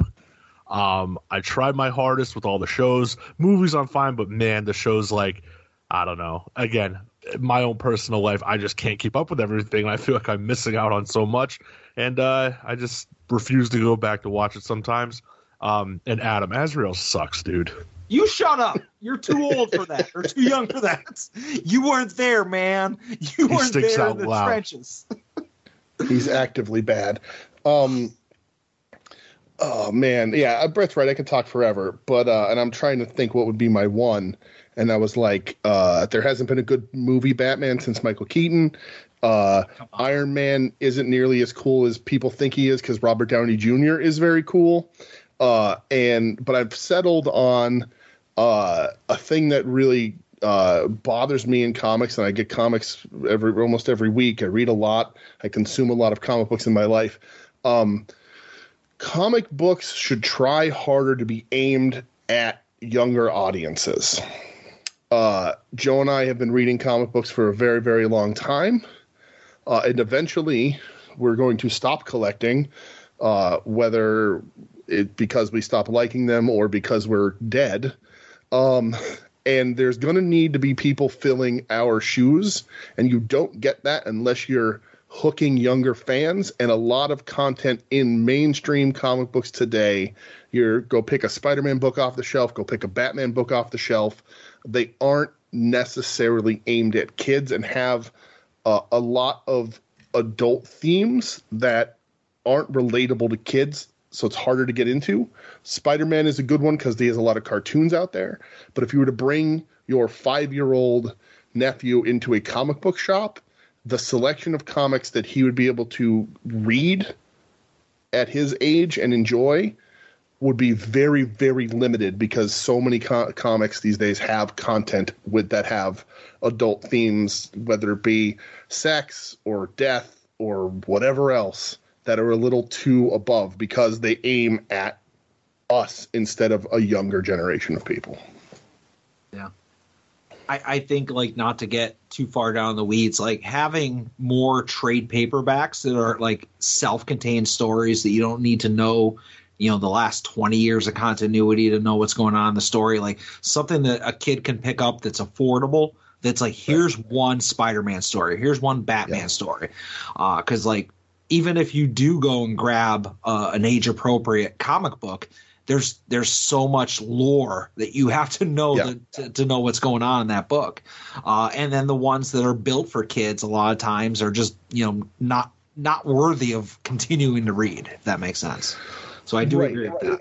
Uh, where there's stuff you know like i can i can pick up and enjoy a book like tiny titans as an adult and kids could also like it. I, I there's like there, it doesn't necessarily swing that other way all the time. And it, it bothers me from time to time because i think it's you know even and not even kids as young as brett's nephew but even kids a little older getting in towards their teens they're you know the content in your basic batman book off the shelf might be a little too dark yeah for that audience to grow it anyway yeah uh, but I will take offense to you saying that uh, the last good Batman was Michael Keaton. The first two Nolan movies were pretty damn good, and hash, hashtag the golden age of Azrael. So next caller. No, it, they're- they would never put Azrael on the silver screen. They they don't want to completely tank their franchises. Yeah, they would, but it would have to be called Batman Presents Box Office Poison. Old ass Riel himself. All right, so it's pink button time. Ed called, but Ed called. I'm called so three excited. times. So here's Ed's first call. Jesus. Hey, Joe and Adam, it's Ed. Uh, getting this call in, you know, just in time. Uh, so there's, sorry, there's a guy fixing my phone this all day today, and I just didn't want to do a phone call in front of him. I think it looked really, really weird. Um, but hey, I have a question, and it's about Thanksgiving, and I need to know where you guys stand with this. you don't wake up and watch that stupid fucking parade, right? No, fuck Because that's the lamest shit. That parade's super fucking lame. Really, really lame. I just need to hear that. This this is how I'm going to start judging people now. Is like whether you watch that dumb fucking parade or not. I can't. You guys are better than that, right? Please tell me so. tell me that you're not gonna wake up in the morning and put on fucking parade. okay, bye. Now, before you answer Ed's question, uh, Ed saying I called in the nick of time. He called in on Wednesday with that call, not realizing what day. I just want to say, like I, I said before, like things I'm thankful for. I'm fucking thankful for Ed. Like Ed's a national treasure, needs to be protected at all costs. I just want to say that. And uh, no, of course I wouldn't watch that fucking parade. That's lame. Uh, I I had I think Asa might have been two or three, and we put it on for him to watch to see what he thought of it, and he didn't care. So we're like, all right, kid doesn't care. Like if you have a kid, you're gonna want to watch it maybe because there might be some stuff in there for them. Um, but typically, and well, I'll, I'll wait till DJ and Brett are done. But no, I'm not a parade uh, Thanksgiving Day parade guy. I was at the th- the Macy's Thanksgiving parade once, and uh, it was miserable. Oh, listen, I was like six, um, and it was miserable and raining, and I've hated it ever since. Yeah, I watched wrestling all day. I don't want. I don't. I, I'm not interested in a parade. We got caught in a parade before AEW when I was pissed off. I uh, yeah no. I watched wrestling all day. So I, I will say, I, I think the Macy's Thanksgiving Day Parade is for like housewives and weird like pop culture people because there was a lot of people live tweeting the parade this morning, and I'm mm-hmm. like, couldn't you be like live tweeting like literally anything else? But to each their own, you know. Everybody's entry to pop culture is different, you know. Yeah. I mean, now that I'm retired and I can actually enjoy my Thanksgiving, I slept until like noon, and then I turned on football only to find out that the 12 o'clock game wasn't available to me because I have DirecTV. But that's what you do on Thanksgiving is you watch football until it's time to eat, and then obviously do a podcast. He mispronounced wrestling there, but I get you. Wait, what? All right. All right, I, I'm uh, to quote Ed. I'm seven out of ten drunk, so leave me alone. All right. Next call from Ed. Hey, it's Ed again, and this question, uh, sorry, you know, second time. Um, this question is just for Joe and TJ and Brett. Um, if Fuck you, somebody tweeted you and made an incredible joke about having a micro penis, would you simply just like that tweet, or would you say something back, a little joke back, or you just like it? Because uh, I ain't gonna lie, Adam, but that was a really good joke, and I think you just liked it because Ian Riccaboni was also tagged in it, and you don't want to seem like you like jokes about micro penises in front of your new friend Ian Riccaboni.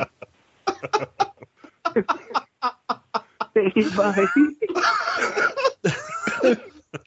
All right, I would so- like to tweet, reply to the tweet, and quote tweet it. so I don't know if I can find it like on such a spot, but basically uh, it was uh, again regarding the micro brawler thing. Ed tweeted something to the effect of, "Would you like my micro brawler?" Which I of course mean as my PP, and I clicked like on it because I was eating dinner. and, right. And then like a half hour hour later, I responded. I was like, "Well, fucking deliver on this promise." and he got big mad that like he he fucking didn't get my response before he, he called in. So I'm sure the next voicemail that I see on the screen will be the response. All right, I'll I'll refrain from answering as we go to Ed's final call from the day. Uh, hey, hey, Adam, it's it's Ed. Uh, yeah, I just saw you got back that tweet, and you know, thanks. Uh, I, I shouldn't have got so heated at you. You know, that's on that's on me. It's on me, big guy. All right. Uh, sorry, sorry about that. Happy Thanksgiving, uh, every everybody. Goodbye. Again, protect Ed at all costs. He's a fucking treasure. I love it. I just think that I, I was eating dinner as well, and I didn't see it until like all my tweets loaded when I got in the car and everything. Yeah. Um, because I was like way past Shickshinny, where they barely have phone service, let alone internet service. Um, but I, I think I don't buy that Ed has a micro penis. Ed definitely walks around and carries himself as someone who is at least medium to large penis energy.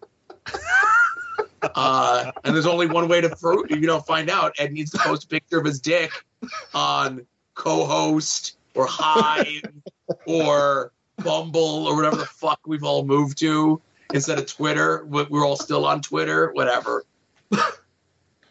Holy shit! I think if you mark it not uh, not safe for work on Hive, you get away with it. So Oh, okay. yeah. Wow, Well- thank you, Ed. Yes, thank you everyone who called in. Um, thanks for participating, hanging in with us. Uh, you know, you can help out the show, of course, by heading over to uh, Jerry's Internet Wrestling Emporium, aka InternetWrestling.tv. Use the promo code at odds. Uh, does not get any you anything free up front, but it lets Jerry know you came to him from us. Uh, if you want to let him know that you came because of Brett and DJ, use the promo code Mortis.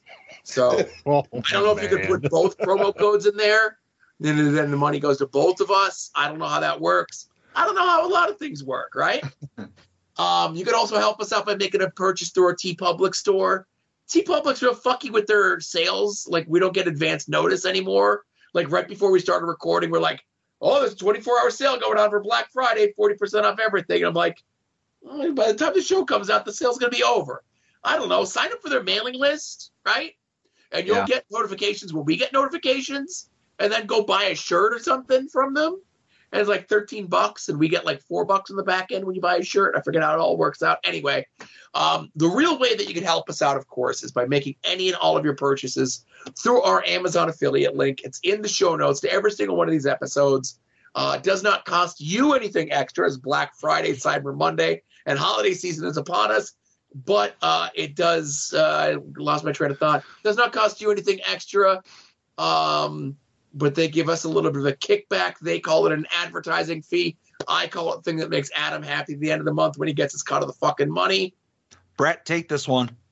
Yeah. There we go. Uh, notable purchases through the Amazon click through this past week include somebody purchased a Funko Pop Star Wars Mandalorian four pack, and they glow in the dark.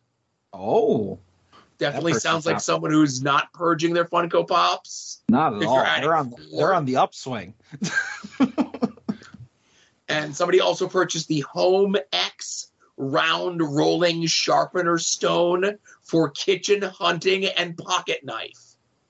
That's more like a you purchase, Joe. Obviously, you didn't do it, but uh, you're a man who carries around a knife at all times. I do carry around multiple knives at all times, and I had to leave them at home when we went to AEW so that I did not have them confiscated from me. But uh, yeah, thank you for those who use the click there. Yes, thank you to anyone who made a purchase this week, this month, this year. Every little bit helps. Yes. Uh, obviously, this is the part where I probably do plugs. But Brett and DJ, would you like to take this moment to plug your plethora of podcasts? Oof. Uh, sure. So uh, we're on We Need Wrestling every week. Uh, Thursday nights, Friday mornings around this time, same as you guys. Uh, at We Need Wrestling on Twitter, uh, Instagram, and Hive. Uh, signed up there for the placeholder. I don't think I've posted anything. Uh, they don't have like a switch between accounts thing like Twitter does, so get on that Hive. Uh, you can email the show at we need wrestling at gmail. Uh, questions, concerns, praise, whatever you want to give us there. Uh, and Brett and I also are two of the hosts of uh, Wings on Wings, uh, a podcast where we watch the 90s sitcom Wings and discuss the episode while eating chicken wings. Uh, that's at underscore wings on wings on Twitter. I don't think I made a hive for that yet. Uh, at underscore wings on wings on Instagram, and you can email the show at wings on wings podcast at gmail.com. Yeah, absolutely. If you want to get on the Hive train, I, I saw Joe has a Hive. Uh, he hasn't fixed his fucking pictures yet. Uh, I'm sure he'll get to can't that. do it. It won't work for my phone. There, there's a fix for that, and people told you and you didn't pay any attention. And attention. it didn't work. The fix they Oh. told me didn't work. Uh, it worked for me. that's but you. Yeah, Joe has a hive at Joe Sposto. I have a hive at the Man Adam Van. DJ has a hive Oh, at the Dooge.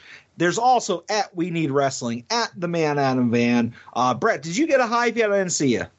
I made a hive. I just didn't advertise it because I made it and I go. I was like, I'll deal with this later. But I think it's at Brett X Edge if I remember. Is it so? It's the same as your Twitter. Yeah, my Twitter uh, has five seven zero at the end because somebody that tweeted like 16 years ago had the handle I wanted and I just can't get it, which sucks. But Oh, Tweet at Elon Musk to get it back. He's supposed to be deleting all those accounts that have been dormant, you know? Ugh. Yeah. so obviously, uh, just like uh, DJ just said, uh, we haven't tweeted anything, or, or I'm sorry, hived anything. What's the fucking verb of hive? Like, did I? You, you have you haven't buzzed anything, yeah? Yeah, we haven't we, we haven't buzzed anything. But if for some reason you wake up tomorrow and Twitter doesn't exist, go check us out at Hive. Um, I will say uh, regarding the username being available and not available, I did when I was signing up for ad odds on Hive, I debated trying to get just the at sign and and odds, so like ODDDS. And then after like a half hour of debate, I just took at odds wrestling and then I didn't even think like uh, to like look to see if odds was available, but it, it wasn't. But what I'm getting at, long story short, is I'm nine out of ten drunk right now. so listen to these podcasts: Long Box Heroes, Long Box Heroes After Dark, uh, Final Wrestling Place, Porch Talk, Viewers Choice, WWE War. Wrestling Cheers, Indie Wrestling Guide, Pod Van Dam, The A Show, Wings on Wings, Between the Sheets, If You Catch My Grift, Hit My Music, and We Need Wrestling. I'm happy you got it right this week. Thanks, pal. No problem. I try. All right, now it's time for Adam's favorite part of the show. Money, money, money, Some might cost a little. Some might cost a lot. But I'm the hundred dollar Vansky. And your figures will be bought.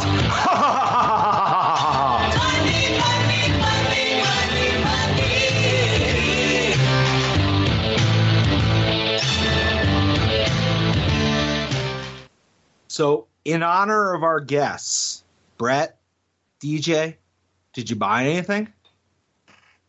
Yeah, I bought one single thing. Uh, I feel like this is the first purchase I've made in the major group in a long time. Um, and thankfully, I bought this before this certain person, um, you know, put up their super cool, super valuable Black Friday sale. Um, which I bought this thing cheaper for than what his Black Friday sale is. um, but uh, I uh, I bought a official wrestling's heel and faces Dino Bravo mint on card. Oh, okay. Is that something that you thought about getting back when the pre-orders happened, like five years ago, and just didn't, or did you change So- your mind since then? I I thought about it, but I didn't because I, I just don't know. But now I, I gave more thought about my rules for like uh, retro style figures, and if they fell in the years where you could have had a Hasbro, Sure. I'm gonna buy it. So I that's why you know I went and got this Dino Bravo. I think it was like 35 shipped or something like that. So, um, but other than that, no, because I didn't buy anything at uh, the AEW pay per view because their lines were three million miles long. So, um, that's that's it for me. Wow. Can I ask you guys, did they have the foam scissors, or did you not get close enough to find out? I think they were sold out pretty quick. Yeah. they had a lot at the pay per view, but that line was so long that it just wasn't worth waiting. But okay, and they're twenty five dollars in case you were wondering. Oh, I would have paid that. So Well, twenty five dollars for one or for a pair? for one, Ooh, I'd still pay it, but that's crazy. I also Oh. made a pic- uh, purchase in the uh, major Toy Boy group this week. yes, Ooh. So it was pointed out to me uh, earlier in the week because I'm out of the micro brawler game, right? I'm done. No more micro brawlers for me. However, uh, I guess the one that was in the pro wrestling crate was uh, Double J, specifically Double J in like the 93, 94 WWF gear, right? Yeah. So I'm like, all right, I'll get this. And I start tooling around on eBay looking for it. And I asked a professional, and then I asked Adam what price I should pay. And he said, no, no, it'll come down to like 20 bucks shortly. So I had a couple that I was just watching on eBay, and then somebody put it up in the group 20 bucks shipped. Adam tags me in the post. I reach out to the guy. He's like, 20 bucks shipped. I'm like, boom, boom, boom. I'll send it along. He goes, hey, want me throwing one of the bendies for 10 bucks too? I go, no, no, I already got the bendies as well, but thank you very much. Uh, so I purchased the double J bendy, and then literally as the money is leaving my PayPal, Adam decides to send to me. He's like, "Well, you know, there's a Chase variant for the double J Micro Brawler 2 that you should keep an eye on, right?" And I'm like, "You son of a bitch!" now I got to keep an eye on this thing. But he did tell me that that right now, new, it's less than a week old, is skewing high now. That'll probably come down to 30 bucks as the years go on. But again, it's double J. I don't agree with Adam with that. I think I should buy it now because anything that double J is involved with only goes up in value, right?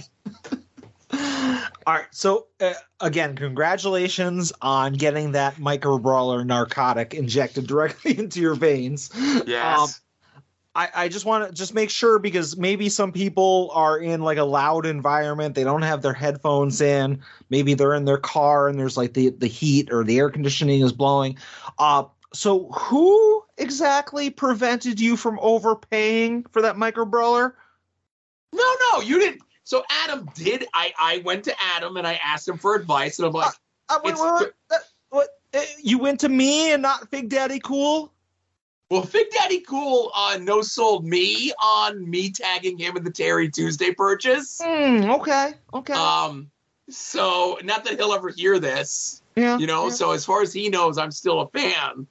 um, and, and, and then, if I may, uh, who gave you the heads up that one was available at a really good price? Was was that me or was that Fig Daddy Cool? it was you. I Oh, said it was you. Okay, I, I, again, I, I, maybe I just misheard. I misheard because it seems to be that I was the one that that facilitated this whole thing, and Big Daddy Right. Cool might actually just be a fraud. Is is that possible?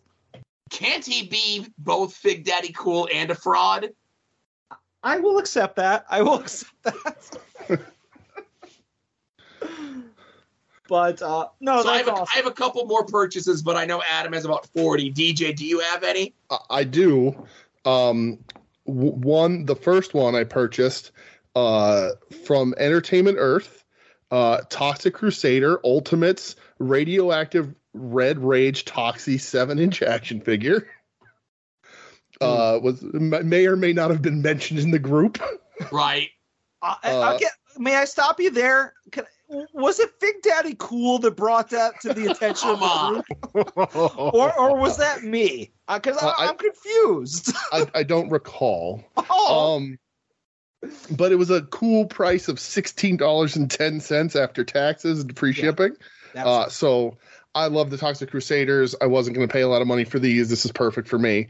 Uh, so that's awesome. And the other thing, uh, dare I say, I pulled a Vansky, and while we were talking, I made a purchase. Whoa. I purchased a 1982 PWE Wrestling All Stars Terry Funk rookie card.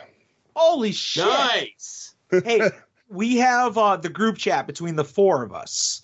Uh, Can you put that in the group chat so I can take a look at that? Sure. It's not in the best condition. Uh, I sadly weeks ago, pa- I'm not a card guy. Uh, passed up on a bunch of really nice ones uh, that weren't graded, and now they're just all graded and like skyrocketing in price. Uh, So I just picked this one up just to have it. It's Terry Funk. That's my guy.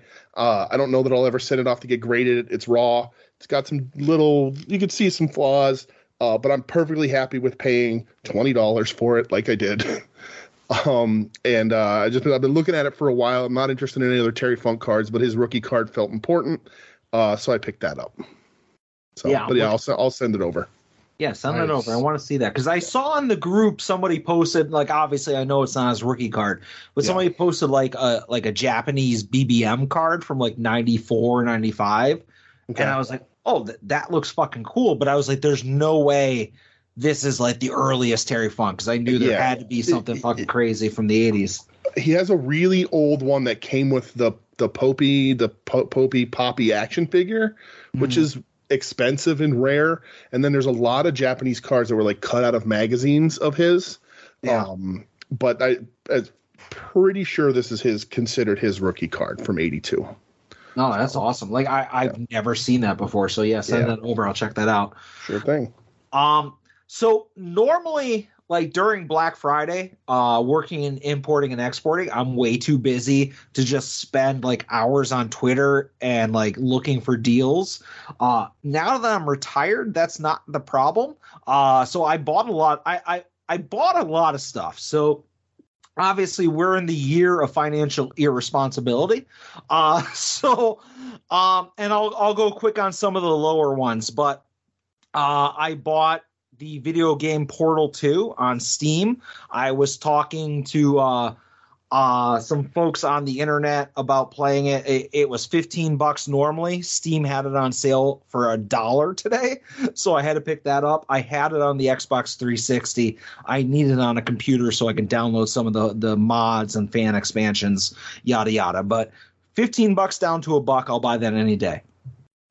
The first wrestling related thing i got um pro wrestling tees speaking of micro micro brawlers uh put the bryan danielson micro brawler up for pre-order. And it was one of those things where it was like a two week pre-order but if you waited until you know wednesday or whatever you got it for 25% off. So i ordered that fingers crossed for a chase.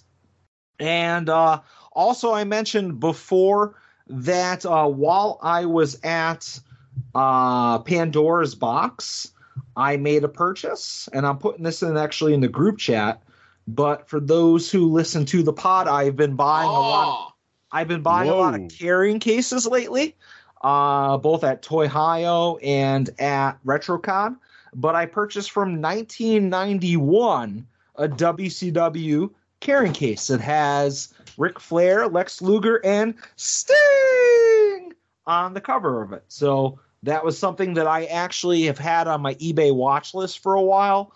Um, they had one at Pandora's, and it was priced the same as the eBay one. Uh, but again, because I'm not Fig Daddy cool, I know how to effectively spend my money. So I went up and I asked for a little bit of a deal ski, and I got it. So uh, happy to add that to my collector's case collection. Very nice. Oh, I, I like I like in the collector's case that there's uh they use the same picture of Lex twice. Yeah.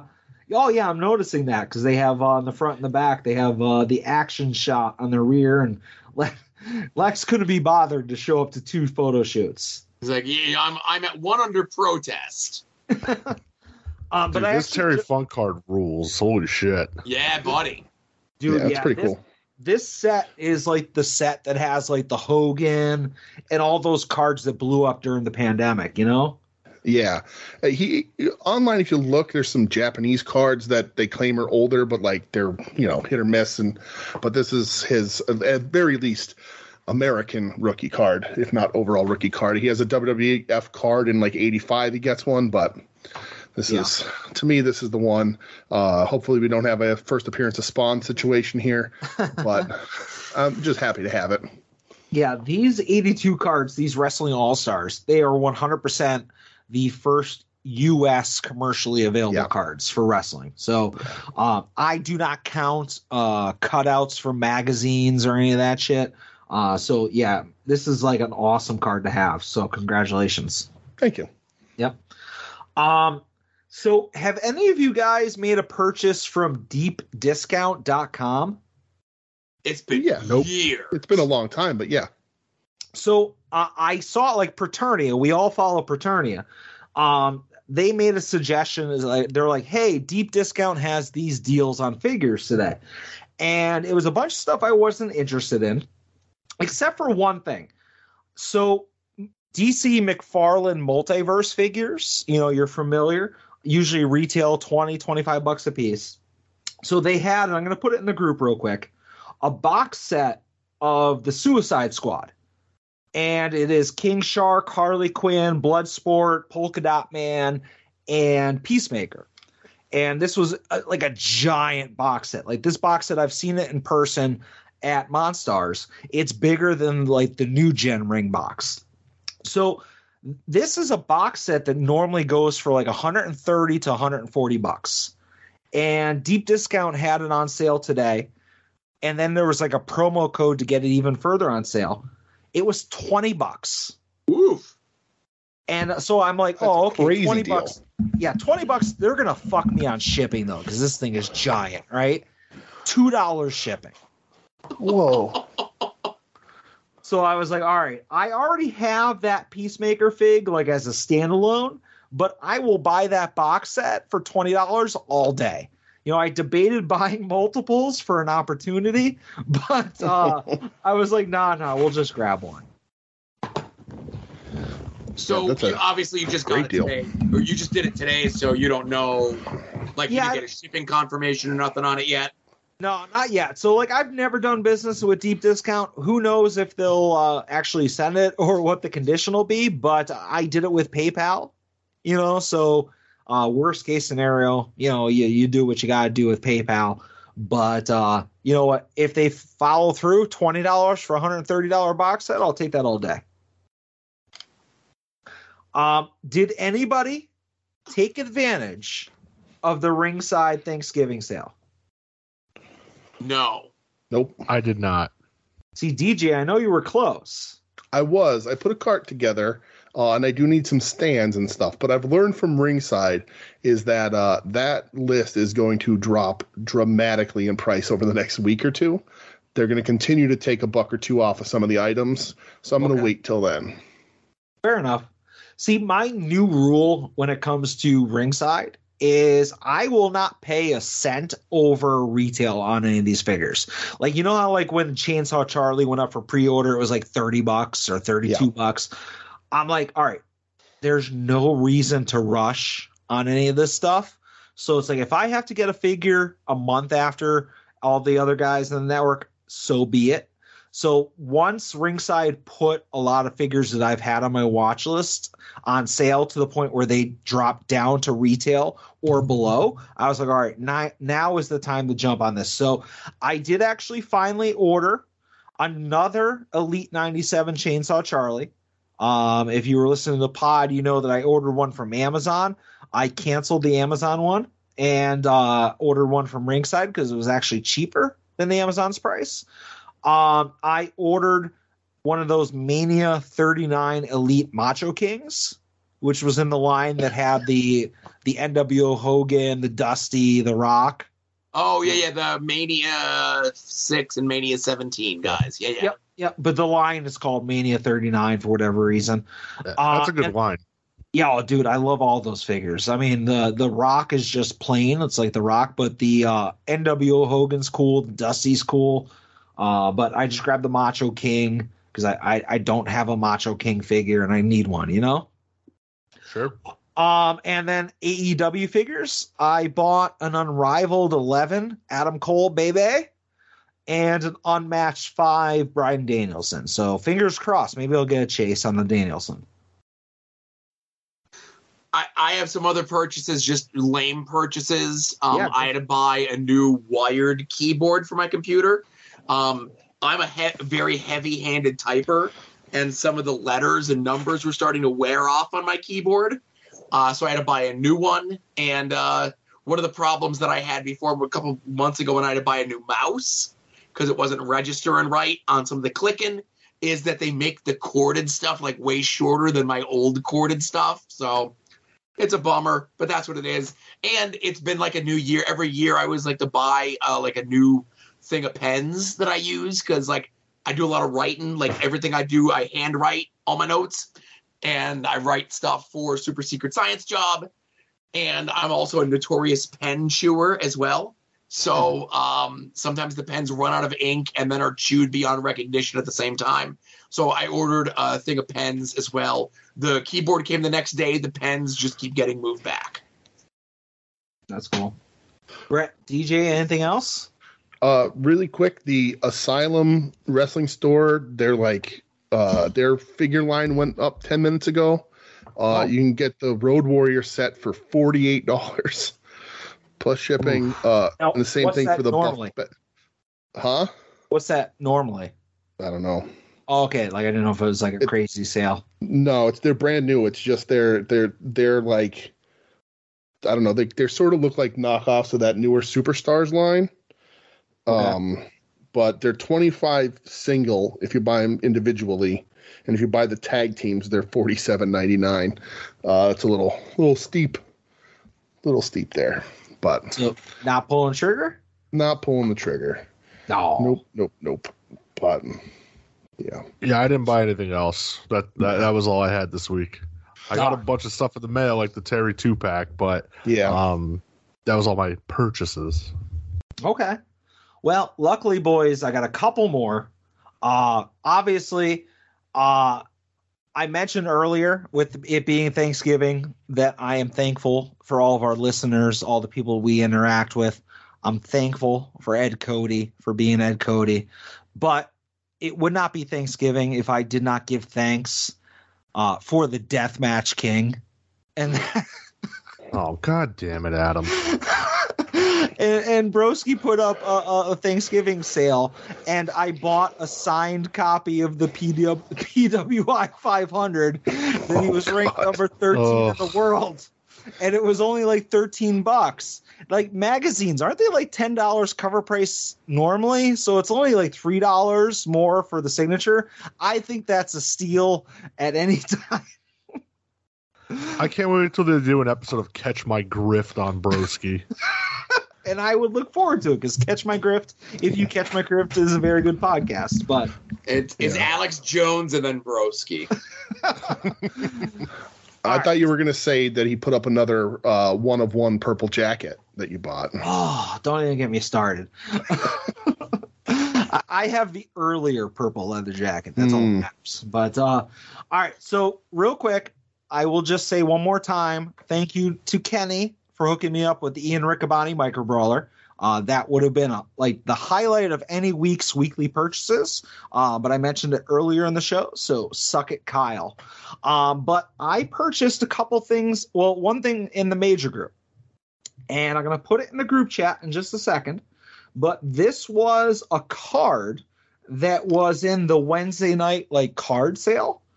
And you guys should all be getting it right now. And what you'll see is it's a 2014 Topps Road to. Wrestle- what? Adam. Road to WrestleMania card Pervert. featuring Triple H. All right, all right. It's a 2014 Triple H card. Mm-hmm. But Uh huh. I know. ex- Mm-hmm. It is also the first card or WWE merch featuring young upstarts Alexa Bliss, Sasha Banks, and Charlotte Flair. So some might say it's a rookie card, some might say it's not. It was cheap. I've done business with John Tancredi before. I DM'd him. I made out a little deal ski. It's graded a nine. It can go on the grease shelf. Oh, Adam. What? I am a professional collector and I, I leave no stone unturned. It's, I'm not worried about the stones you're unturning, if you know what I mean. What's the true, true the true crime podcast they're gonna do eventually on Adam's Alexa Bliss collection? All right, all right, all right. Yeah, yeah, yeah. I have one last purchase. So this is something I don't have a picture, uh, but you can use your imagination. This is something that I've been on the fence about buying for a while. You know, I'm a bit of a completist. I'm a bit of an obsessive collector. Uh, I saw that uh, Mr. Brian Myers was going to be selling one of these on Whatnot this week.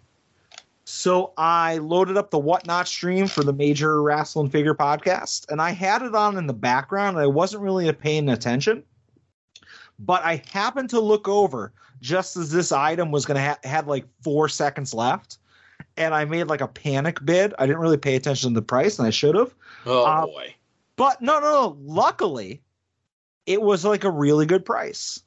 And I purchased from the collection of Brian Myers, who's in the middle of doing an AEW Chase Purge.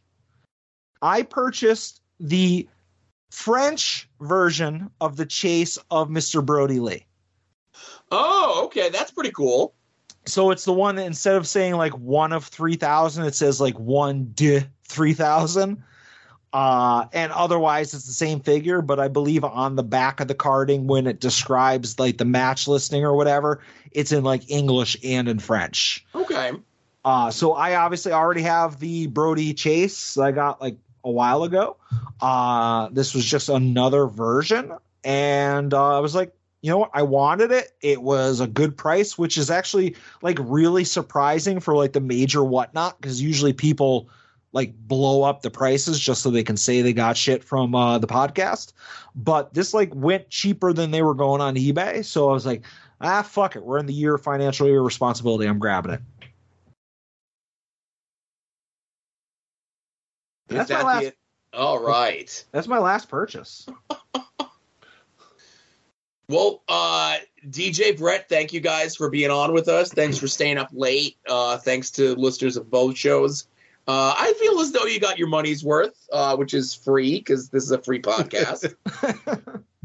uh, Yeah. Anything you guys want to plug or give a shout out to or anything else like that? I'm good. Uh, thanks for Um, having us. Yeah, thanks for having us, guys. Um, you know, this is cool to put it to tape, which is just our normal conversation. So, um, yeah, thanks so much, guys. No, it was great having you guys, and uh, thank you for uh, not poo pooing my idea of having like a big super show. And uh, you know, I think this was a, a great uh, six seven hours that we've been on the podcast together today. Very snackable sized content.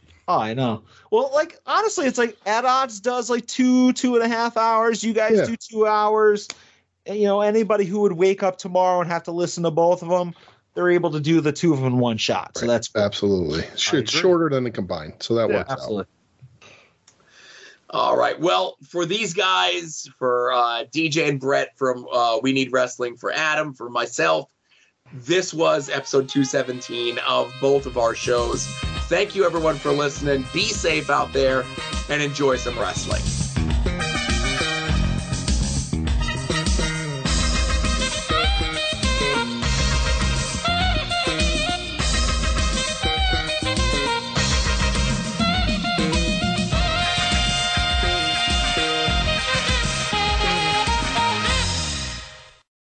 You're listening to the soon to be named network, the Lamborghini